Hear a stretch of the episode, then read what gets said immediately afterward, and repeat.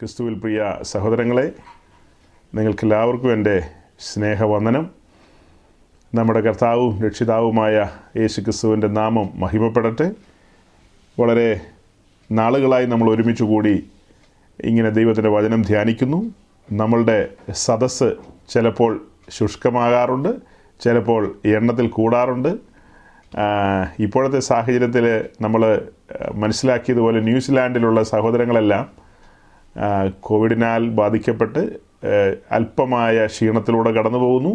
എങ്കിലും കർത്താവ് അവർക്ക് ആശ്വാസവും ബലവും കൊടുത്തിട്ടുണ്ട്. പ്രകൃതിയിൽ സംഭവിക്കുന്ന പല കാര്യങ്ങളും അതിലൂടെ ദൈവത്തിൻ്റെ ജനവും കടന്നു പോകും. ലോകക്കാർ കടന്നു പോകുമ്പോൾ അവർക്ക് ആകുലതയുണ്ടാവും, അവർ നിരാശപ്പെടും. ചിലപ്പോൾ ദൈവമക്കൾ കടന്നു പോകുമ്പോൾ അവരതിനെ ഫേസ് ചെയ്യും, കൂളായിട്ട് കടന്നു പോകും. അത്രയൊരു വ്യത്യാസമുള്ളൂ. അപ്പോൾ കർത്താവ് എല്ലാവരെയും സഹായിക്കട്ടെ. നമ്മൾ സമാഗമന കൂടാരത്തെ ആസ്പദമാക്കിയാണ് ചിന്തിച്ച് മുൻപോട്ട് പോകുന്നത്. അങ്ങനെ അതിൻ്റെ വിവിധങ്ങളായ വശങ്ങൾ അതൊടുക്കം സത്യാരാധന എന്നൊരു നിലയിലേക്ക് വന്നു. അങ്ങനെ സത്യാരാധനയുടെ വിവിധ വശങ്ങൾ നമ്മൾ ചിന്തിച്ചുകൊണ്ടിരിക്കുകയായിരുന്നു. സമാഗമന കൂടാരത്തിൻ്റെ വിശുദ്ധ സ്ഥലത്തിരിക്കുന്ന സുഗന്ധ ധൂപപീഠം അഥവാ ഇൻസെൻസ് ആൾട്ടർ, അവിടെയാണ് സുഗന്ധവർഗ്ഗങ്ങൾ അർപ്പിക്കുന്നത്. ഇൻസെൻസ് ആൾട്ടറിനെ കുറിച്ച് നമ്മൾ ചിന്തിച്ചു.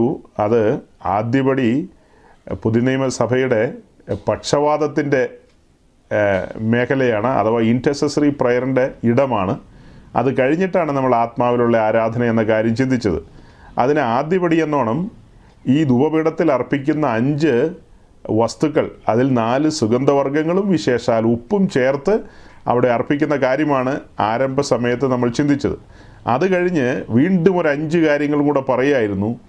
ഒരു പുതിയ നിയമ ഭക്തൻ ദൈവത്തെ ആരാധിക്കാൻ ദൈവസന്നിധിയിലേക്ക് കടന്നു വരുമ്പോൾ അഞ്ച് കാര്യങ്ങൾ നമ്മൾ പറഞ്ഞു. അതിലേറ്റവും ആദ്യം പറഞ്ഞത് ദൈവത്തെ ഭയപ്പെടുക എന്നുള്ളതാണ്. രണ്ടാമത് നമ്മൾ പറഞ്ഞത് ഭക്തിയെക്കുറിച്ചാണ്. മൂന്നാമത് പറഞ്ഞത് നുറുങ്ങിയ ഹൃദയത്തെക്കുറിച്ചാണ്. അത് കഴിഞ്ഞ് ഇനി നാലാമതും അഞ്ചാമതും പറഞ്ഞ് നമുക്ക് അവസാനിപ്പിക്കേണ്ടതുണ്ട്. അപ്പോൾ ഇതൊക്കെ കേൾക്കുമ്പോൾ ഒരല്പം ബോറടി പോലെ തോന്നും. പക്ഷേ ഈ ടോപ്പിക്കുകൾ എങ്ങനെ ഒഴിവാക്കി വിടുമെന്ന് എനിക്കും പിടിയില്ല. ആരാധനയ്ക്ക് കടന്നു വരുമ്പോൾ നമ്മൾ വളരെ സമയമെടുത്തിട്ടാണ് ഈ കാര്യങ്ങൾ പറയുന്നത്.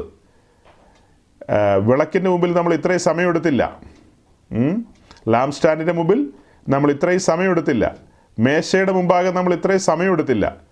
വിളക്കിന് മുമ്പിൽ വന്ന് ആരും ചത്തുപോയ ചരിത്രമൊന്നുമില്ല, മേശമേൽ വന്ന് ആരും തീർന്നു പോയ കഥയൊന്നും നമ്മൾ കേട്ടിട്ടില്ല. പക്ഷേ ധൂപപീഠത്തിൻ്റെ മുമ്പിൽ വന്ന് തകർന്നു പോയ ജീവിതങ്ങളെ നാം കണ്ടിട്ടുണ്ട്. അതിൽ ആദ്യപടി നമ്മുടെ മുമ്പിൽ വരുന്നത് ആ സമയത്തെ മഹാപുരോഹിതനായ അഹറോൻ്റെ പുത്രന്മാരുടെ കാര്യമാണ് കാണുന്നത്. വേറെ ഏതെങ്കിലും കമ്മിറ്റിക്കാരുടെ കാര്യമൊന്നുമല്ല, പ്രധാന പുരോഹിതനായ അഹറോൻ്റെ രണ്ട് മക്കൾ. ദൈവം ഒരു എക്സ്ക്യൂസും കൊടുത്തില്ല. അപ്പോൾ എത്ര സീരിയസ് ആണ് വിഷയം എന്നുള്ളതാണ് ഇസ്രായേലിനെ അതിലൂടെ ദൈവം ബോധിപ്പിക്കുന്നത്. എല്ലാ ദിവസവും ആളുകൾ മരിച്ചു വീഴുന്നില്ല. പക്ഷെ ആദ്യപടി ഒരിക്കലായി നാം കാണുന്ന കാഴ്ച എന്ന് പറയുന്നത് സമാഗമന കൂടാരത്തിനകത്താണ് പിടഞ്ഞു വീഴുന്നത്, പുറത്തല്ല. അവരെ പുറത്തേക്ക് കൊണ്ടുവന്നാണ് മറവ് ചെയ്യുന്നത്. പിന്നീട് കാണുന്നത് ഇസ്രായേലിൻ്റെ നടുവിലെ ഒരു രാജാവിനെയാണ്, ഉസിയാവ്. അദ്ദേഹവും അവിവേകം പ്രവർത്തിച്ചു, കടന്നു പോകാൻ പാടില്ലാത്തിടത്തേക്ക് കടന്നുപോയി. അപ്പോൾ ധൂപപീഠത്തിൻ്റെ അടുക്കിലേക്ക് അടുക്കാൻ പാടില്ല. അടുക്കാൻ ദൈവം അനുവാദം കൊടുത്തിട്ടുള്ളത് അഹ്റോനും അവൻ്റെ പുത്രന്മാർക്ക് മാത്രമാണ്. വേറെ ആളുകളെക്കുറിച്ച് എഴുതിയിരിക്കുന്ന അന്യൊരുത്തൻ എന്നാണ്. ലേവ്യ പുസ്തകത്തിലും സംഖ്യാപുസ്തകത്തിലും വന്ന വാക്യങ്ങൾ എത്രയാണെന്നറിയാവോ? അന്യൊരുത്തൻ അടുത്ത് വരാൻ പാടില്ലെന്ന്. അന്യൊരുത്തൻ എന്ന് പറഞ്ഞാൽ മോവാബ്യർ, അമോന്യർ, അങ്ങനത്തെ അവരുടെ കാര്യമല്ല. ഇസ്രായേലിലെ തന്നെ ഒരുവൻ പോലും അകത്ത് വരാൻ പാടില്ല. ലേവ്യ കുലത്തിൽ, ലേവിക്ക് മൂന്ന് മക്കളാണെന്ന് നമുക്കറിയാം. മൂത്തവൻ ഗർശോം, കെഹാത്ത്, പിന്നെ മെരാരി. ഗർശോമിൻ്റെ മക്കൾ അവരെ ഗർശോനിയരെന്ന് അറിയപ്പെടും, മെരാരിയുടെ മക്കളെ മെരാരിയരെന്ന് അറിയപ്പെടും. ആട്ടെ, കെഹാത്തിന് തന്നെ നാല് മക്കളാണ്. അതിൽ മൂത്തവനാണ് അമ്രാം. അമ്രാമിൻ്റെ മക്കളാണ് അഹ്റോനും അവൻ്റെ പുത്രന്മാരും ഒക്കെ. ആ വഴി അതല്ലാതെ പിന്നെ താഴേക്ക് വേറെ ഉണ്ടല്ലോ മക്കൾ. ഏ ഹെബ്രോൻ, ഇസഗാർ, ഉസിയേൽ എന്നൊക്കെ പറഞ്ഞ് മക്കൾ വേറെയുണ്ട്. അവർക്കൊക്കെ എത്രയോ മക്കൾ കാണും. ഇവരാരും അടുക്കാൻ പാടില്ല. അപ്പോൾ അതിൻ്റെ ഗൗരവം അത്രമാത്രമാണെന്ന് ഇസ്രായേലിന് മനസ്സിലായി. പക്ഷേ ഇതൊന്നും നമ്മുടെ ഇടയിൽ പഠിപ്പിക്കാത്തതുകൊണ്ടും പറയാത്തതുകൊണ്ടും ആളുകൾ ആരാധന എന്ന് പറഞ്ഞു കഴിഞ്ഞാൽ എന്തൊരു ബഹളമാണ് ചിന്ത. സഹോദരങ്ങളെ, പഴയ നിയമത്തിൽ ഇസ്രായേൽ ദൈവത്തിൻ്റെ സന്നിധിയിലേക്ക് കടന്നു വരുമ്പോൾ ഓരോരുത്തർക്ക് നിൽക്കാൻ ദൈവം അനുവാദം കൊടുത്ത ഇടമുണ്ടല്ലോ. പുരുഷന്മാർക്ക് നിൽക്കാനുള്ള ഇടം, സ്ത്രീകൾക്ക് നിൽക്കാനുള്ള ഇടം, ലേവ്യർക്ക് നിൽക്കാനുള്ള ഇടം, പുരോഹിതന്മാർ കടന്നു വരുന്ന ഇടം, ഓരോരുത്തൻ താൻ താൻ്റെ നിരയിലത്രേ. അതാത് സ്ഥലങ്ങളിൽ അവർ ഭയഭക്തി ബഹുമാനാർത്ഥം വേണം കടന്നു വരാൻ. അങ്ങനെയായിരുന്നു. അത് ലംഘിച്ച സമയത്തൊക്കെ അവർ തല്ലി മേടിച്ചിട്ടുണ്ട്. അപ്പോൾ അങ്ങനെയാണ് പൊതുവിൽ പറയുമ്പോൾ, അല്ലാതെ മാറ്റി പറയാൻ പറ്റില്ലല്ലോ. ആ സ്ഥലത്തേക്ക് നമുക്കും അനുവാദം ലഭിച്ചിരിക്കുന്നു. നമുക്ക് സമയക്ലിപ്തതയില്ല, അവർക്ക് സമയക്ലിപ്തതയുണ്ട്. രാവിലെയും വൈകിട്ടുമേ വരാൻ പാടുള്ളൂ. പുരോഹിതന്മാർ രാവിലെയും വൈകിട്ടുമേ വരാൻ പാടുള്ളൂ. മഹാപുരോഹിതൻ ആണ്ടിലൊരിക്കലേ അകത്തേക്ക് വരാൻ പാടുള്ളൂ. ഇതാണ് സമയക്ലിപ്തത. നമ്മെ സംബന്ധിച്ച് അതിൻ്റെ മോസ്റ്റ് ഹോളി പ്ലേസിലേക്ക് യാതൊരു സമയ ക്ലിപ്തതയുമില്ലാതെ twenty four into seven door ഓപ്പണാണ്, നമുക്ക് കടന്നു വരാം. പക്ഷെ കടന്നു വരുമ്പോൾ കടന്നു വരുമ്പോൾ ഈ യോയോ പിള്ളേർ വരുന്ന പോലെ വരരുതെന്ന്. കടന്നു വരുമ്പോൾ അതിൻ്റെ ഭക്തിയിലും അതിൻ്റെ ബഹുമാനത്തിലും ആയിരിക്കണം കടന്നു വരേണ്ടത്. അവരും നമ്മളും തമ്മിലുള്ള വ്യത്യാസം, അവർക്ക് അക്ഷരീകമായ കാര്യങ്ങൾ ചെയ്യാനായിട്ട് ദൈവം അനുവാദം കൊടുത്തു. ധൂപപീഠത്തിൽ ധൂപാർപ്പണം എന്ന് പറയുമ്പോൾ അതൊരു അക്ഷരീകമായ കാര്യമാണല്ലോ, ലിറ്ററലി ആണല്ലോ കാര്യങ്ങൾ ചെയ്യുന്നത്. അതാണ് അവർ ചെയ്തുകൊണ്ടിരുന്നത്. അവിടേക്ക് വരാൻ സമയക്ലിപ്തതയും ചില കണ്ടീഷൻസും ഒക്കെ വെച്ചു. നമ്മെ സംബന്ധിച്ച് ലിറ്ററലായിട്ടുള്ള കാര്യമല്ല നമ്മൾ ചെയ്യുന്നത്, അതുപോലെ സമയക്ലിപ്തതയില്ല. ഈ വ്യത്യാസമുള്ളൂ. അവരും നമ്മളും കടന്നു ചെല്ലുന്നത് ഒരാളുടെ അടുക്കിലേക്കാണ്, ഒരു മഹത്വത്തിലേക്കാണ്, ഒരു സിംഹാസനത്തിന് മുമ്പിലേക്കാണ് അവർ പോയത്. പിന്നത്തേതിൽ നമ്മൾ പോകുന്നത് ആ സിംഹാസനത്തിന് മാറ്റമില്ല. സിംഹാസനത്തിന് എന്തെങ്കിലും മാറ്റമുണ്ടെന്ന് നിങ്ങൾക്ക് പറയാൻ പറ്റുമോ? സിംഹാസനത്തിൽ ഇരിക്കുന്നവന് മാറ്റമുണ്ടോ? ഒന്നുമില്ല. ആ സ്ഥലത്തേക്ക് നാം കടന്നു വരുമ്പോൾ അതിന് പറയുന്നതാണ് ദൈവസന്നിധി അലക്ഷ്യമാക്കരുത്, ദൈവസന്നിധി ഒരിക്കലും അലക്ഷ്യമാക്കരുത്. ഇത് ഇസ്രായേൽ അവരുടെ തലമുറകളെ പഠിപ്പിക്കുമായിരുന്നു. പഠിപ്പിക്കാത്തവന്മാരും കാണും. അത് പഠിപ്പിച്ചവരുടെ തലമുറകളൊക്കെ ദൈവ വഴിയിൽ നടന്നിട്ടുണ്ടാകാം. പഠിപ്പിക്കാത്തവരും ഗൗരവം കൊടുക്കാത്തവരുടെ തലമുറകളൊക്കെയാണ് മോവാബിയുടെ കൂടെ ചായ കുടിക്കാൻ പോയതും അമൂല്യക്കരുടെ കൂടെ കട്ടൻ കാപ്പി കുടിക്കാൻ പോയതും ഒക്കെ അത്തരക്കാരായിരിക്കാം. നമുക്ക് അങ്ങനെ ചിന്തിക്കാം. ദൈവത്തെ ഭയപ്പെടുന്ന മാതാപിതാക്കളുടെ മക്കൾ ആ വഴി വിട്ടു പോകാൻ സാധ്യത തുലവും കുറവാണ്. പോയില്ലെന്നൊന്നും പറയാൻ പറ്റില്ല. ദൈവത്തെ ഭയപ്പെടുന്ന മാതാപിതാക്കൾ നിശ്ചയമായും അവരുടെ തലമുറകൾ ആ ട്രാക്കിലൂടെ വരും. വലിയ പങ്കിനും ദൈവത്തെ ഭയമില്ല സഹോദരങ്ങളെ. അയ്യോ, നമ്മളുടെ ഈ സബ്ജക്റ്റുമായിട്ട് ബന്ധപ്പെടുത്താത്ത കാര്യങ്ങൾ പറയേണ്ടതാണ് ശരിക്കും ഇന്ന്. കാരണം ഞാൻ ഇന്നലെ പറഞ്ഞ ഒരു മെസ്സേജ്, അതിൻ്റെ ഒരു ചെറിയ ഹാങ് ഓവർ എൻ്റെ മേലുണ്ട്. അതായത് ഇന്നലെ സംസാരിച്ചു പോയ ആ സംസാരത്തിൽ പൗലോസിൻ്റെ മിഷൻ യാത്രകളാണ് ഞങ്ങളുടെ അവിടുത്തെ സബ്ജക്റ്റ്. അതങ്ങനെ മുന്നോട്ട് വന്ന് പൗലോസ് കൊരിന്തിൽ സുവിശേഷം അറിയിച്ചത്, സുവിശേഷം അറിയിച്ചപ്പോൾ അത് കേട്ട ആൾക്കാർ കൈക്കൊണ്ടു, അവരെ പിന്നത്തതിൽ സ്നാനപ്പെടുത്തി. ആ സ്നാനത്തിൻ്റെ ക്രൈറ്റീരിയകളാണ് പറഞ്ഞുകൊണ്ടിരിക്കുന്നത്. അങ്ങനെ ഇന്നലെ ഒത്തിരി കാര്യങ്ങൾ പറഞ്ഞ കൂട്ടത്തിൽ ഞാനിരിക്കുന്നതിൻ്റെ പിന്നിൽ ഒരു വാള തൂങ്ങിക്കിടക്കുന്നത് നിങ്ങൾക്ക് കാണാൻ ഇത്തിരി ബുദ്ധിമുട്ടായിരിക്കും. ആ ഇപ്പോൾ കാണാവോ, ഒരു മനുഷ്യൻ കോട്ട് സൂട്ടും ഒക്കെ ഇട്ട് മിടുക്കനായിട്ട് ഓടിപ്പോകുന്നു. അവൻ്റെ തലയ്ക്ക് മീതെ വാള് കിടക്കുന്നു. അതിനുള്ള വാക്യം എന്ന് പറയുന്നത് എബ്രായ ലേഖനം രണ്ടാം അധ്യായത്തിൻ്റെ രണ്ടും മൂന്നും നാലും വാക്യത്തിൽ വരുമ്പോഴാണ്. അതായത് അവിടെ നിങ്ങൾക്ക് പരിചിതമായ വാക്യമാണ്. ഞാൻ ഇപ്പോൾ ചില കാര്യങ്ങൾ പറഞ്ഞതുകൊണ്ടാണ് അങ്ങനെ പറഞ്ഞത്. അവിടെ ഇസ്രായേലിന് ദൂതന്മാർ മുഖാന്തരം ദൈവം പ്രമാണം കൊടുത്തു. പക്ഷേ അവർ അതിനെയൊക്കെ ലംഘിച്ച കാര്യങ്ങളാണ് കാണുന്നത്. അതിന് ശിക്ഷ ഏറ്റുവാങ്ങി. അത് കഴിഞ്ഞ് അതിൻ്റെ മൂന്നാം വാക്യത്തിലേക്ക് വരുമ്പോൾ, എന്നാൽ ഒടുക്കം പുത്രൻ തമ്പുരാൻ മുഖാന്തരം നമുക്ക് പ്രമാണം ലഭിച്ചു. അങ്ങനെ നമുക്ക് ലഭിച്ച കാര്യങ്ങൾ അത് കേട്ട് ഏറ്റെടുക്കാതെ നാം തെറ്റിയൊഴിഞ്ഞാൽ, ഈ ഇത്ര വലിയ രക്ഷയിൽ നിന്ന് നാം തെറ്റിയൊഴിഞ്ഞാൽ എങ്ങനെ ഇരിക്കുമെന്നാണ് ചോദ്യം. അതായത് അതിനെ ഗണ്യമാക്കാതെ, ആ സോറി ഈ ഇത്ര വലിയ രക്ഷയെ നാം ഗണ്യമാക്കാതെ തെറ്റിയൊഴിഞ്ഞാൽ, തെറ്റിയൊഴിയണം പക്ഷെ അതിനെ ഗണ്യമാക്കണം. അപ്പോൾ ഗണ്യമാക്കാതെ തെറ്റിയൊഴിഞ്ഞാൽ എന്ന് പറഞ്ഞാൽ അതിനെ മറികടന്ന് എനിക്കിതൊന്നും ബാധകമല്ലെന്നുള്ള നിലയിൽ പോയാൽ നമ്മെ കാത്തിരിക്കുന്നത് ഭയാനകമായ ന്യായവിധിയാണെന്നാണ് സൂചന ലഭിക്കുന്നത്. അപ്പോൾ നമ്മളുടെ ചുറ്റും കാണുമ്പോൾ, നമ്മളുടെ ചുറ്റുപാട് നാം നോക്കിയാൽ, സുന്ദരന്മാരും സുന്ദരികളും കേമന്മാരും അല്ലാത്തവരും ഒക്കെ എല്ലാ സൈസ് ആൾക്കാരും ഉണ്ടല്ലോ. ഇവരുടെ എല്ലാം തലയ്ക്ക് മീതെ ഈ വാള് തൂങ്ങിക്കിടപ്പുണ്ട്. നമ്മുടെ എല്ലാം തലയ്ക്ക് മീതെ ഈ വാളുണ്ടായിരുന്നു. വാളെന്ന് പറഞ്ഞാൽ വാളല്ല, വാളെന്ന് പറഞ്ഞാൽ അതിൻ്റെ അർത്ഥം ന്യായവിധി എന്നാണ്. ന്യായവിധി ചുമന്നുകൊണ്ട് നടന്ന മനുഷ്യരാന്നാണ് ഏ ന്യായവിധി ചുമന്നുകൊണ്ട് നടന്നത്. നമ്മൾ തുടക്ക സമയത്ത് അങ്ങനെ ഒരു വാക്ക് പ്രയോഗിച്ചിട്ടുണ്ട്, നിങ്ങളത് ഇന്ന് ഓർക്കാൻ സാധ്യത വളരെ കുറവാണ്. ന്യായവിധി ചുമക്കുന്നു എന്ന് പറഞ്ഞാൽ ഏദൻ തോട്ടത്തിൽ വെച്ച് നഗ്നനായി നിൽക്കുന്ന ആദമിന് ദൈവം ഒരു മൃഗത്തെ അറുത്ത്, ഒരാടിനെയെന്ന് നമ്മൾ ചിന്തിക്കുന്നു, ഒരു മൃഗത്തെ അറുത്ത് അതിൻ്റെ തുകൽ കൊണ്ട് ആദമിനെ പുതപ്പിക്കുന്നു അല്ലെങ്കിൽ ഉടുപ്പിക്കുന്നു. അങ്ങനെ അവൻ്റെ നഗ്നത മറച്ചെന്നുള്ളത് മാത്രമാണ് നമ്മൾ ചരിത്രത്തിൽ കേട്ടിരിക്കുന്നത്. അത് നമ്മൾ കത്തോലിക്കയിലും യാക്കോബയിലും ഒക്കെ ഇരുന്നപ്പോൾ കേട്ടിട്ടുണ്ട്, പെന്തിക്കോസി വന്നപ്പോൾ രണ്ട് ഔൺസ് കൂടുതൽ കേട്ടിട്ടുണ്ടാവും, അത്ര തന്നെ. എന്നാൽ അതിലപ്പുറമായൊരു കാര്യം അവിടെയുണ്ട്, അതാണ് മനസ്സിലാക്കേണ്ടത്. വസ്ത്രം ധരിപ്പിച്ചു എന്നൊക്കെ പറഞ്ഞാൽ സന്തോഷകരമായ കാര്യമാണ്, പക്ഷെ നടുക്കം ഉളവാക്കുന്നൊരു വിഷയം അവിടെ ഒതുക്കുന്നുണ്ട്. നടുക്കം എന്താ? വേദപുസ്തകപ്രകാരം ആദ്യമായി മരണം കാണുന്ന ഇടമാണത്. മരണം, ഒരു മൃഗം അറുക്കപ്പെടുന്നു എന്ന് പറഞ്ഞാൽ ഒരു മൃഗം അവിടെ മരിക്കുകയാണ്. തൻ്റേതല്ലാത്ത തൻ്റേതല്ലാത്ത കാരണത്താൽ ഒരു മൃഗം അവിടെ അറുക്കപ്പെടുന്നു അല്ലെങ്കിൽ ഒരു മൃഗം മരിക്കുന്നു. അങ്ങനെ ആ അറുക്കപ്പെട്ട മൃഗത്തിൻ്റെ തോൽ ധരിച്ചുകൊണ്ടാണ്, വഹിച്ചുകൊണ്ടാണ്, പുതച്ചുകൊണ്ടാണ് ആദം തോട്ടത്തിന് വെളിയിലേക്ക് കടന്നു വരുന്നത് എന്ന് പറയുമ്പോൾ ആദം മരണം പുതച്ചുകൊണ്ട് പുറത്തേക്ക് വരികയാണ്. അങ്ങനെയല്ലേ? ഇത് തിന്നാൽ തിന്നുന്ന നാളിൽ മരിക്കുന്നല്ലേ പറഞ്ഞത്? മരണം അവൻ്റെ മേൽ കടന്നു വന്നിരിക്കുന്നു, ആദാമ്യ വർഗത്തിൻ്റെ മേൽ. ആ സി ആ മൈക്ക് ഒന്ന് മ്യൂട്ട് ചെയ്യണേ.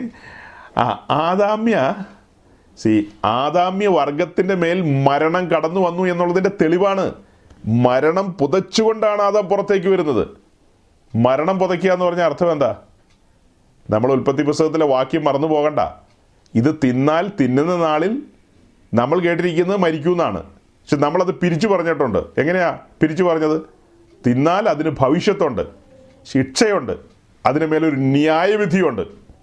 ആ ന്യായവിധി എന്താ? മരണം. അതിൻ്റെ ആരംഭം ഇവിടെ കുറിക്കപ്പെടുകയാണ്. ആദം മരണം പുതച്ചു കഴിഞ്ഞു, ശാരീരിക മരണത്തിലേക്ക് നടക്കുകയാണ്. ആദം ഇനി നടക്കുകയാണ്, വൺ ടു ത്രീ ഫോർ എന്ന് പറഞ്ഞ് നടക്കുകയാണ്. തൊള്ളായിരത്തി മുപ്പത് വർഷം, അതിൻ്റെ ദിവസം കണക്കൂട്ടിയാൽ എത്രയോ ദിവസം കിട്ടും.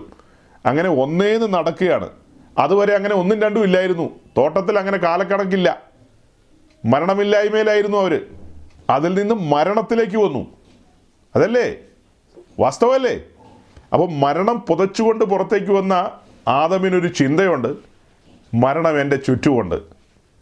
മരണം തൻ്റെ ചുറ്റുമുണ്ടല്ലോ. ന്യായവിധിക്ക് വേണ്ടി വിധിക്കപ്പെട്ട മനുഷ്യനാണ് ഞാൻ. അതിൽ നിന്ന് തെറ്റിയൊഴിയാൻ ദൈവം കൊടുത്ത വ്യവസ്ഥകളാണ് യാഗം എന്നൊക്കെ പറയുന്നത്, നമുക്കറിയാം. പക്ഷെ പൊതുവിൽ പറയാം, ഞാൻ നിങ്ങൾ മനസ്സിലാക്കാൻ വേണ്ടി പറയാണ്, വാള് ചൂണ്ടിക്കാണിച്ചിട്ടാണ് പറഞ്ഞത്. ഏ ആ സഹോദരിയോട് അവിടെ അടുത്തൊന്നും വന്നിരിക്കേണ്ടെന്ന് പറ സഹോദരാ. പകർച്ചവ്യാധിക്കാരൻ്റെ അടുത്ത് ചേർന്നിരിക്കുകയാണോ? ആ അപ്പം ഈ വാള് എന്നുള്ള വിഷയം ചൂണ്ടിക്കാണിക്കുമ്പോൾ ന്യായവിധിയാണ് കാണിക്കുന്നത്. അപ്പോൾ ന്യായവിധി നമ്മുടെ എല്ലാം മേലുണ്ടായിരുന്നു. ആ ന്യായവിധിയിൽ നിന്ന് നാം തെറ്റിയൊഴിഞ്ഞവരാണ്. അങ്ങനെ ന്യായവിധിയിൽ നിന്ന് തെറ്റിയൊഴിഞ്ഞ് നാം എത്ര ആശ്വാസത്തോടു കൂടിയാണ് ഇന്ന് കൊറോണയെങ്കിൽ കൊറോണ, എന്നാ കുന്തമായാലും വേണ്ടില്ല, ദൈവസന്നിധി കടന്നു വന്ന് ദൈവത്തെ മഹത്വപ്പെടുത്തുവാനും ആരാധിക്കുവാനും.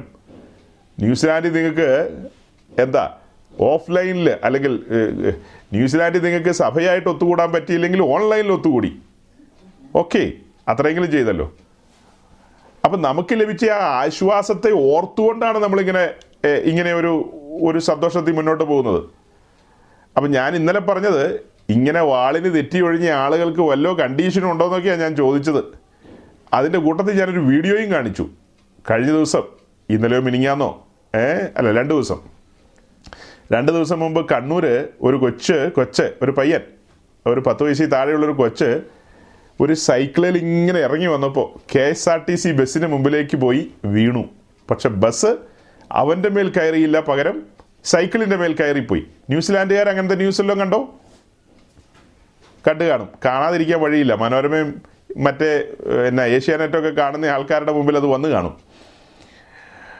അപ്പോൾ ആ K S R T C bus അങ്ങ് പാസ് ചെയ്ത് കഴിയുമ്പോൾ തൊട്ട് പുറകിലൊരു കാറുകാരൻ വന്ന് സ്ലോ ചെയ്യുന്നുണ്ട്. അവൻ ഈ കൊച്ചിൻ്റെ മുഖത്തേക്ക് നോക്കുമല്ലോ, എന്തായിരിക്കും ആ കൊച്ചിൻ്റെ കണ്ണുകളിൽ നിന്ന് ആ കാറുകാരൻ്റെ കണ്ണുകളിലേക്ക് ഒരു സംഭാഷണം പോകുന്നത്? വാക്കും ഭാഷണവും ഇല്ല അവിടെ.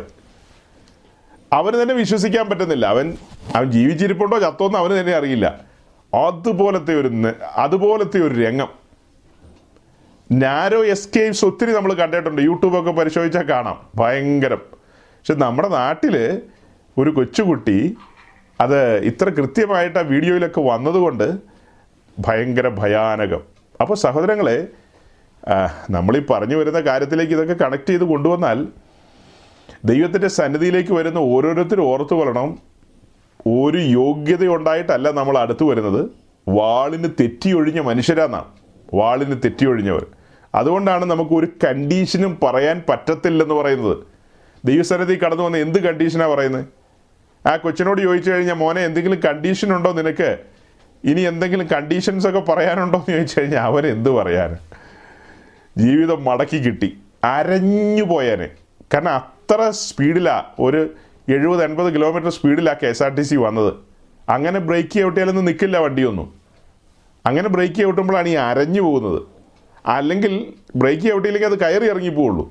കാരണം ആ ചവിട്ടുമ്പോൾ ഉണ്ടാകുന്ന ഒരു ഫ്രിക്ഷനുണ്ടല്ലോ, അന്നേരം ഈ അരഞ്ഞു പോവുക എന്ന് പറയുന്നത്. അപ്പോൾ അങ്ങനെ രക്ഷപ്പെട്ടെങ്കിൽ നാം എല്ലാം അങ്ങനെ രക്ഷപ്പെട്ട ആളുകളാണ്. അങ്ങനെയുള്ള ആളുകളോടാണ് ദൈവത്തെക്കുറിച്ചും ദൈവസന്നിധിയെക്കുറിച്ചും സത്യാരാധനയെക്കുറിച്ചൊക്കെ പറഞ്ഞുകൊണ്ടിരിക്കുന്നത്. അതുകൊണ്ട് ആർക്കും ബോറൊന്നും അടിക്കേണ്ട ആവശ്യമില്ല. ദൈവസന്നിധി അലക്ഷ്യമാക്കാൻ പാടില്ല, വളരെ ഗൗരവമാണ്.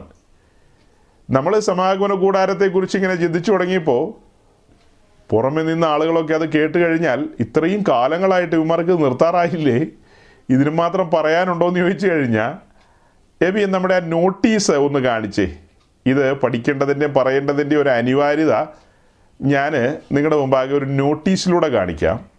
മലയാളക്കരയിലെ ഒരു പെൻഡിക്കോസ് ഗ്രൂപ്പ് അവരുടെ ചർച്ച് ബിൽഡിങ്ങിൻ്റെ ഇനാഗുറേഷൻ്റെ നോട്ടീസാണിത്. ഇത് സ്ഥലം ഇടുക്കി ജില്ലയാണ്. അവിടെയുള്ള ഒരു ഒരു സഹോദരൻ, അതായത് ഈ നോട്ടീസ് പ്രിൻ്റ് ചെയ്ത ഒരു സഹോദരൻ, അദ്ദേഹം എനിക്ക് അയച്ചു തന്നതാണ്. ഇതിൻ്റെ ഹെഡിങ് ഹെഡിങ് വായിച്ചിട്ട് നിങ്ങൾക്ക് ഏതു തോന്നുന്നു? ആലയ സമർപ്പണവും ഉദ്ഘാടനവും. അത് കഴിഞ്ഞ് താഴേക്ക് നോക്കിക്കഴിഞ്ഞാൽ അതിലെ വിശിഷ്ടാതിഥികളിലേക്ക് നോക്കുമ്പോൾ ചിലപ്പോൾ നമുക്ക് നെറ്റിചുളിയാം. അതിനു മുമ്പ് ഹെഡിങ്ങിൽ എന്തെങ്കിലും നെറ്റിചുളിയിലുണ്ടോ? വിശിഷ്ടാതിഥികളിൽ ശ്രീമാൻ എം എം മണി, നമ്മളുടെ മുൻ മന്ത്രി, വൺ ടു ത്രീ ഫോർ എന്ന് പറഞ്ഞ് താഴേക്ക് നോക്കിയാൽ ആ കാണുന്നതെല്ലാം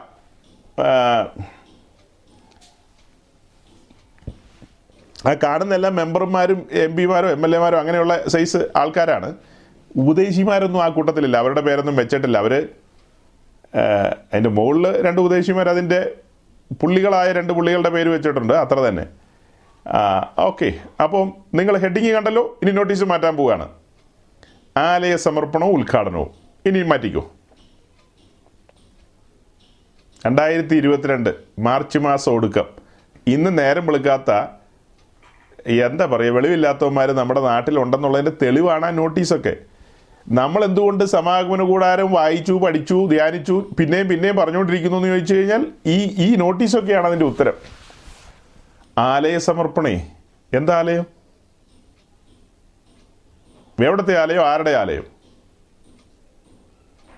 സഹോദരങ്ങളെ, ഈ പെന്റക്കോസ്റ്റ് വേൾഡിലെ സിക്സ്റ്റി ടു സെവൻറ്റി പെർസെൻറ്റ് പാസ്റ്റർമാർക്കും ഈ വക കാര്യങ്ങളിൽ യാതൊരു ക്ലാരിറ്റിയില്ല.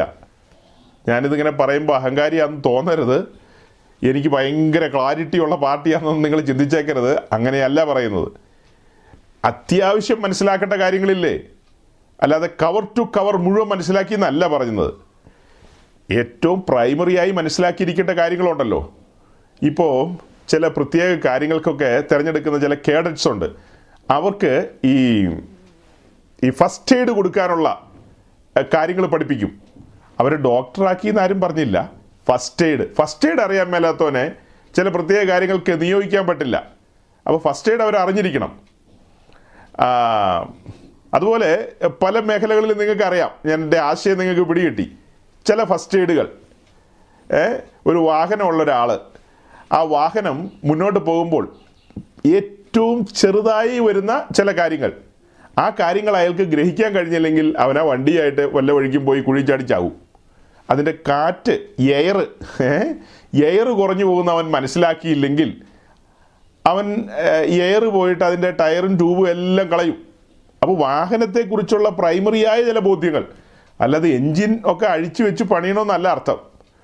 അപ്പോൾ ഒരു ശുശ്രൂഷകൻ എന്ന് പറഞ്ഞാൽ അവൻ മിനിമം കാര്യങ്ങൾ അറിഞ്ഞിരിക്കണം. ദൈവത്തിൻ്റെ ആലയം എന്നുള്ളത് വേദപുസ്തകത്തിലെ സീരിയസ് സബ്ജക്റ്റാണ്. ദൈവസഭയുടെ ഉപമാനങ്ങൾ പഠിക്കുമ്പോൾ സഭയ്ക്ക് ഒത്തിരി ഉപമാനങ്ങളുണ്ട്.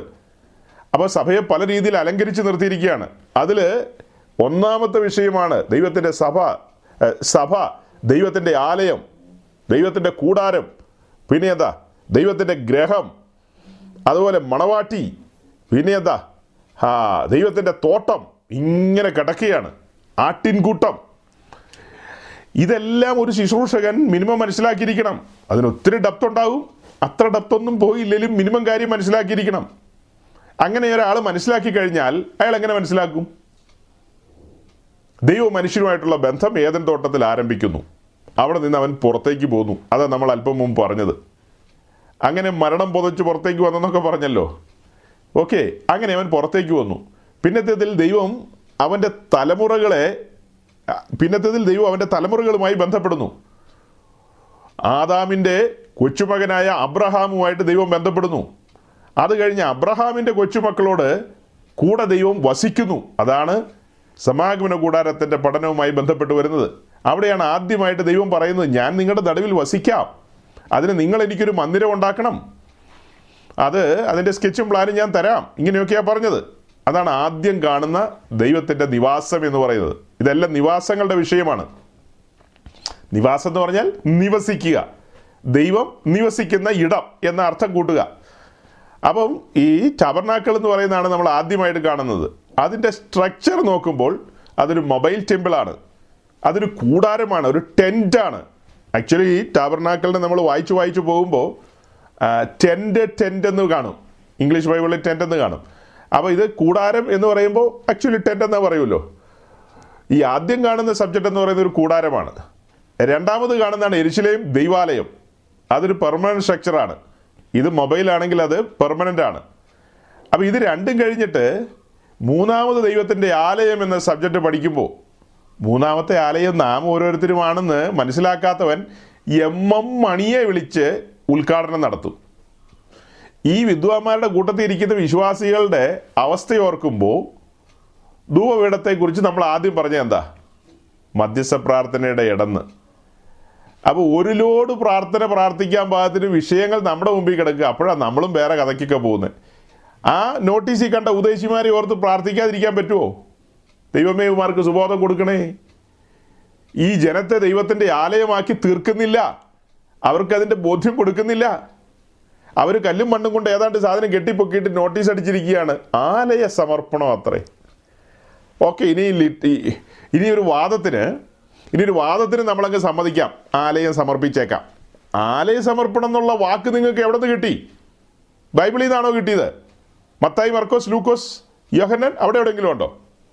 അത് റോമാലേഖനത്തിലാണോ? അത് വെളിപ്പാട് പുസ്തകത്തിലാണോ? ഈ ഇരുപത്തേഴ് പുസ്തകത്തിലും ആലയ സമർപ്പണം എന്ന് പറയുന്നൊരു വാക്ക് കിട്ടാനില്ല. പിന്നെ എവിടെ കിട്ടി? അത് കിട്ടിയത് പഴയ നിയമത്തിൽ നിന്നാണ്. അത് പറ. അങ്ങനെയാണ് നമുക്ക് അങ്ങോട്ട് തന്നെ പോവാം, പഴയ നിയമത്തിലേക്ക് പോയേക്കാം. പഴയ നിയമത്തിലേക്ക് പോയി കഴിഞ്ഞാൽ രാജാക്കന്മാരുടെ പുസ്തകത്തിലോ തിരുവൃത്താന്ത പുസ്തകത്തിലോ പോകണം. ശലോമോൻ യെരുശലേം ദേവാലയത്തിന് മുമ്പിൽ മുഴങ്കാൽ മടക്കി ഇരു കരങ്ങളും സ്വർഗത്തിലേക്ക് ഉയർത്തി ദൈവത്തിൻ്റെ മുഖത്തേക്ക് നോക്കി നിൽക്കുന്ന ചില നിമിഷങ്ങൾ. അതിനു മുൻപൊന്ന് പിറകോട്ട് പോയി കഴിഞ്ഞാൽ ലേവ്യ പുസ്തകം ലേവ്യ പുസ്തകം ഒൻപതാം അധ്യായത്തിലേക്ക് വന്നു കഴിയുമ്പോൾ സമാഗമന കൂടാരത്തിൻ്റെ പ്രതിഷ്ഠ കാണാം. അതായത് ആലയ പ്രതിഷ്ഠ എന്നുള്ള രീതിയിൽ നമ്മൾ അവിടെ കാണുന്നു. എം എം മണിയാണോ സമാഗമന കൂടാരം പ്രതിഷ്ഠിച്ചത്?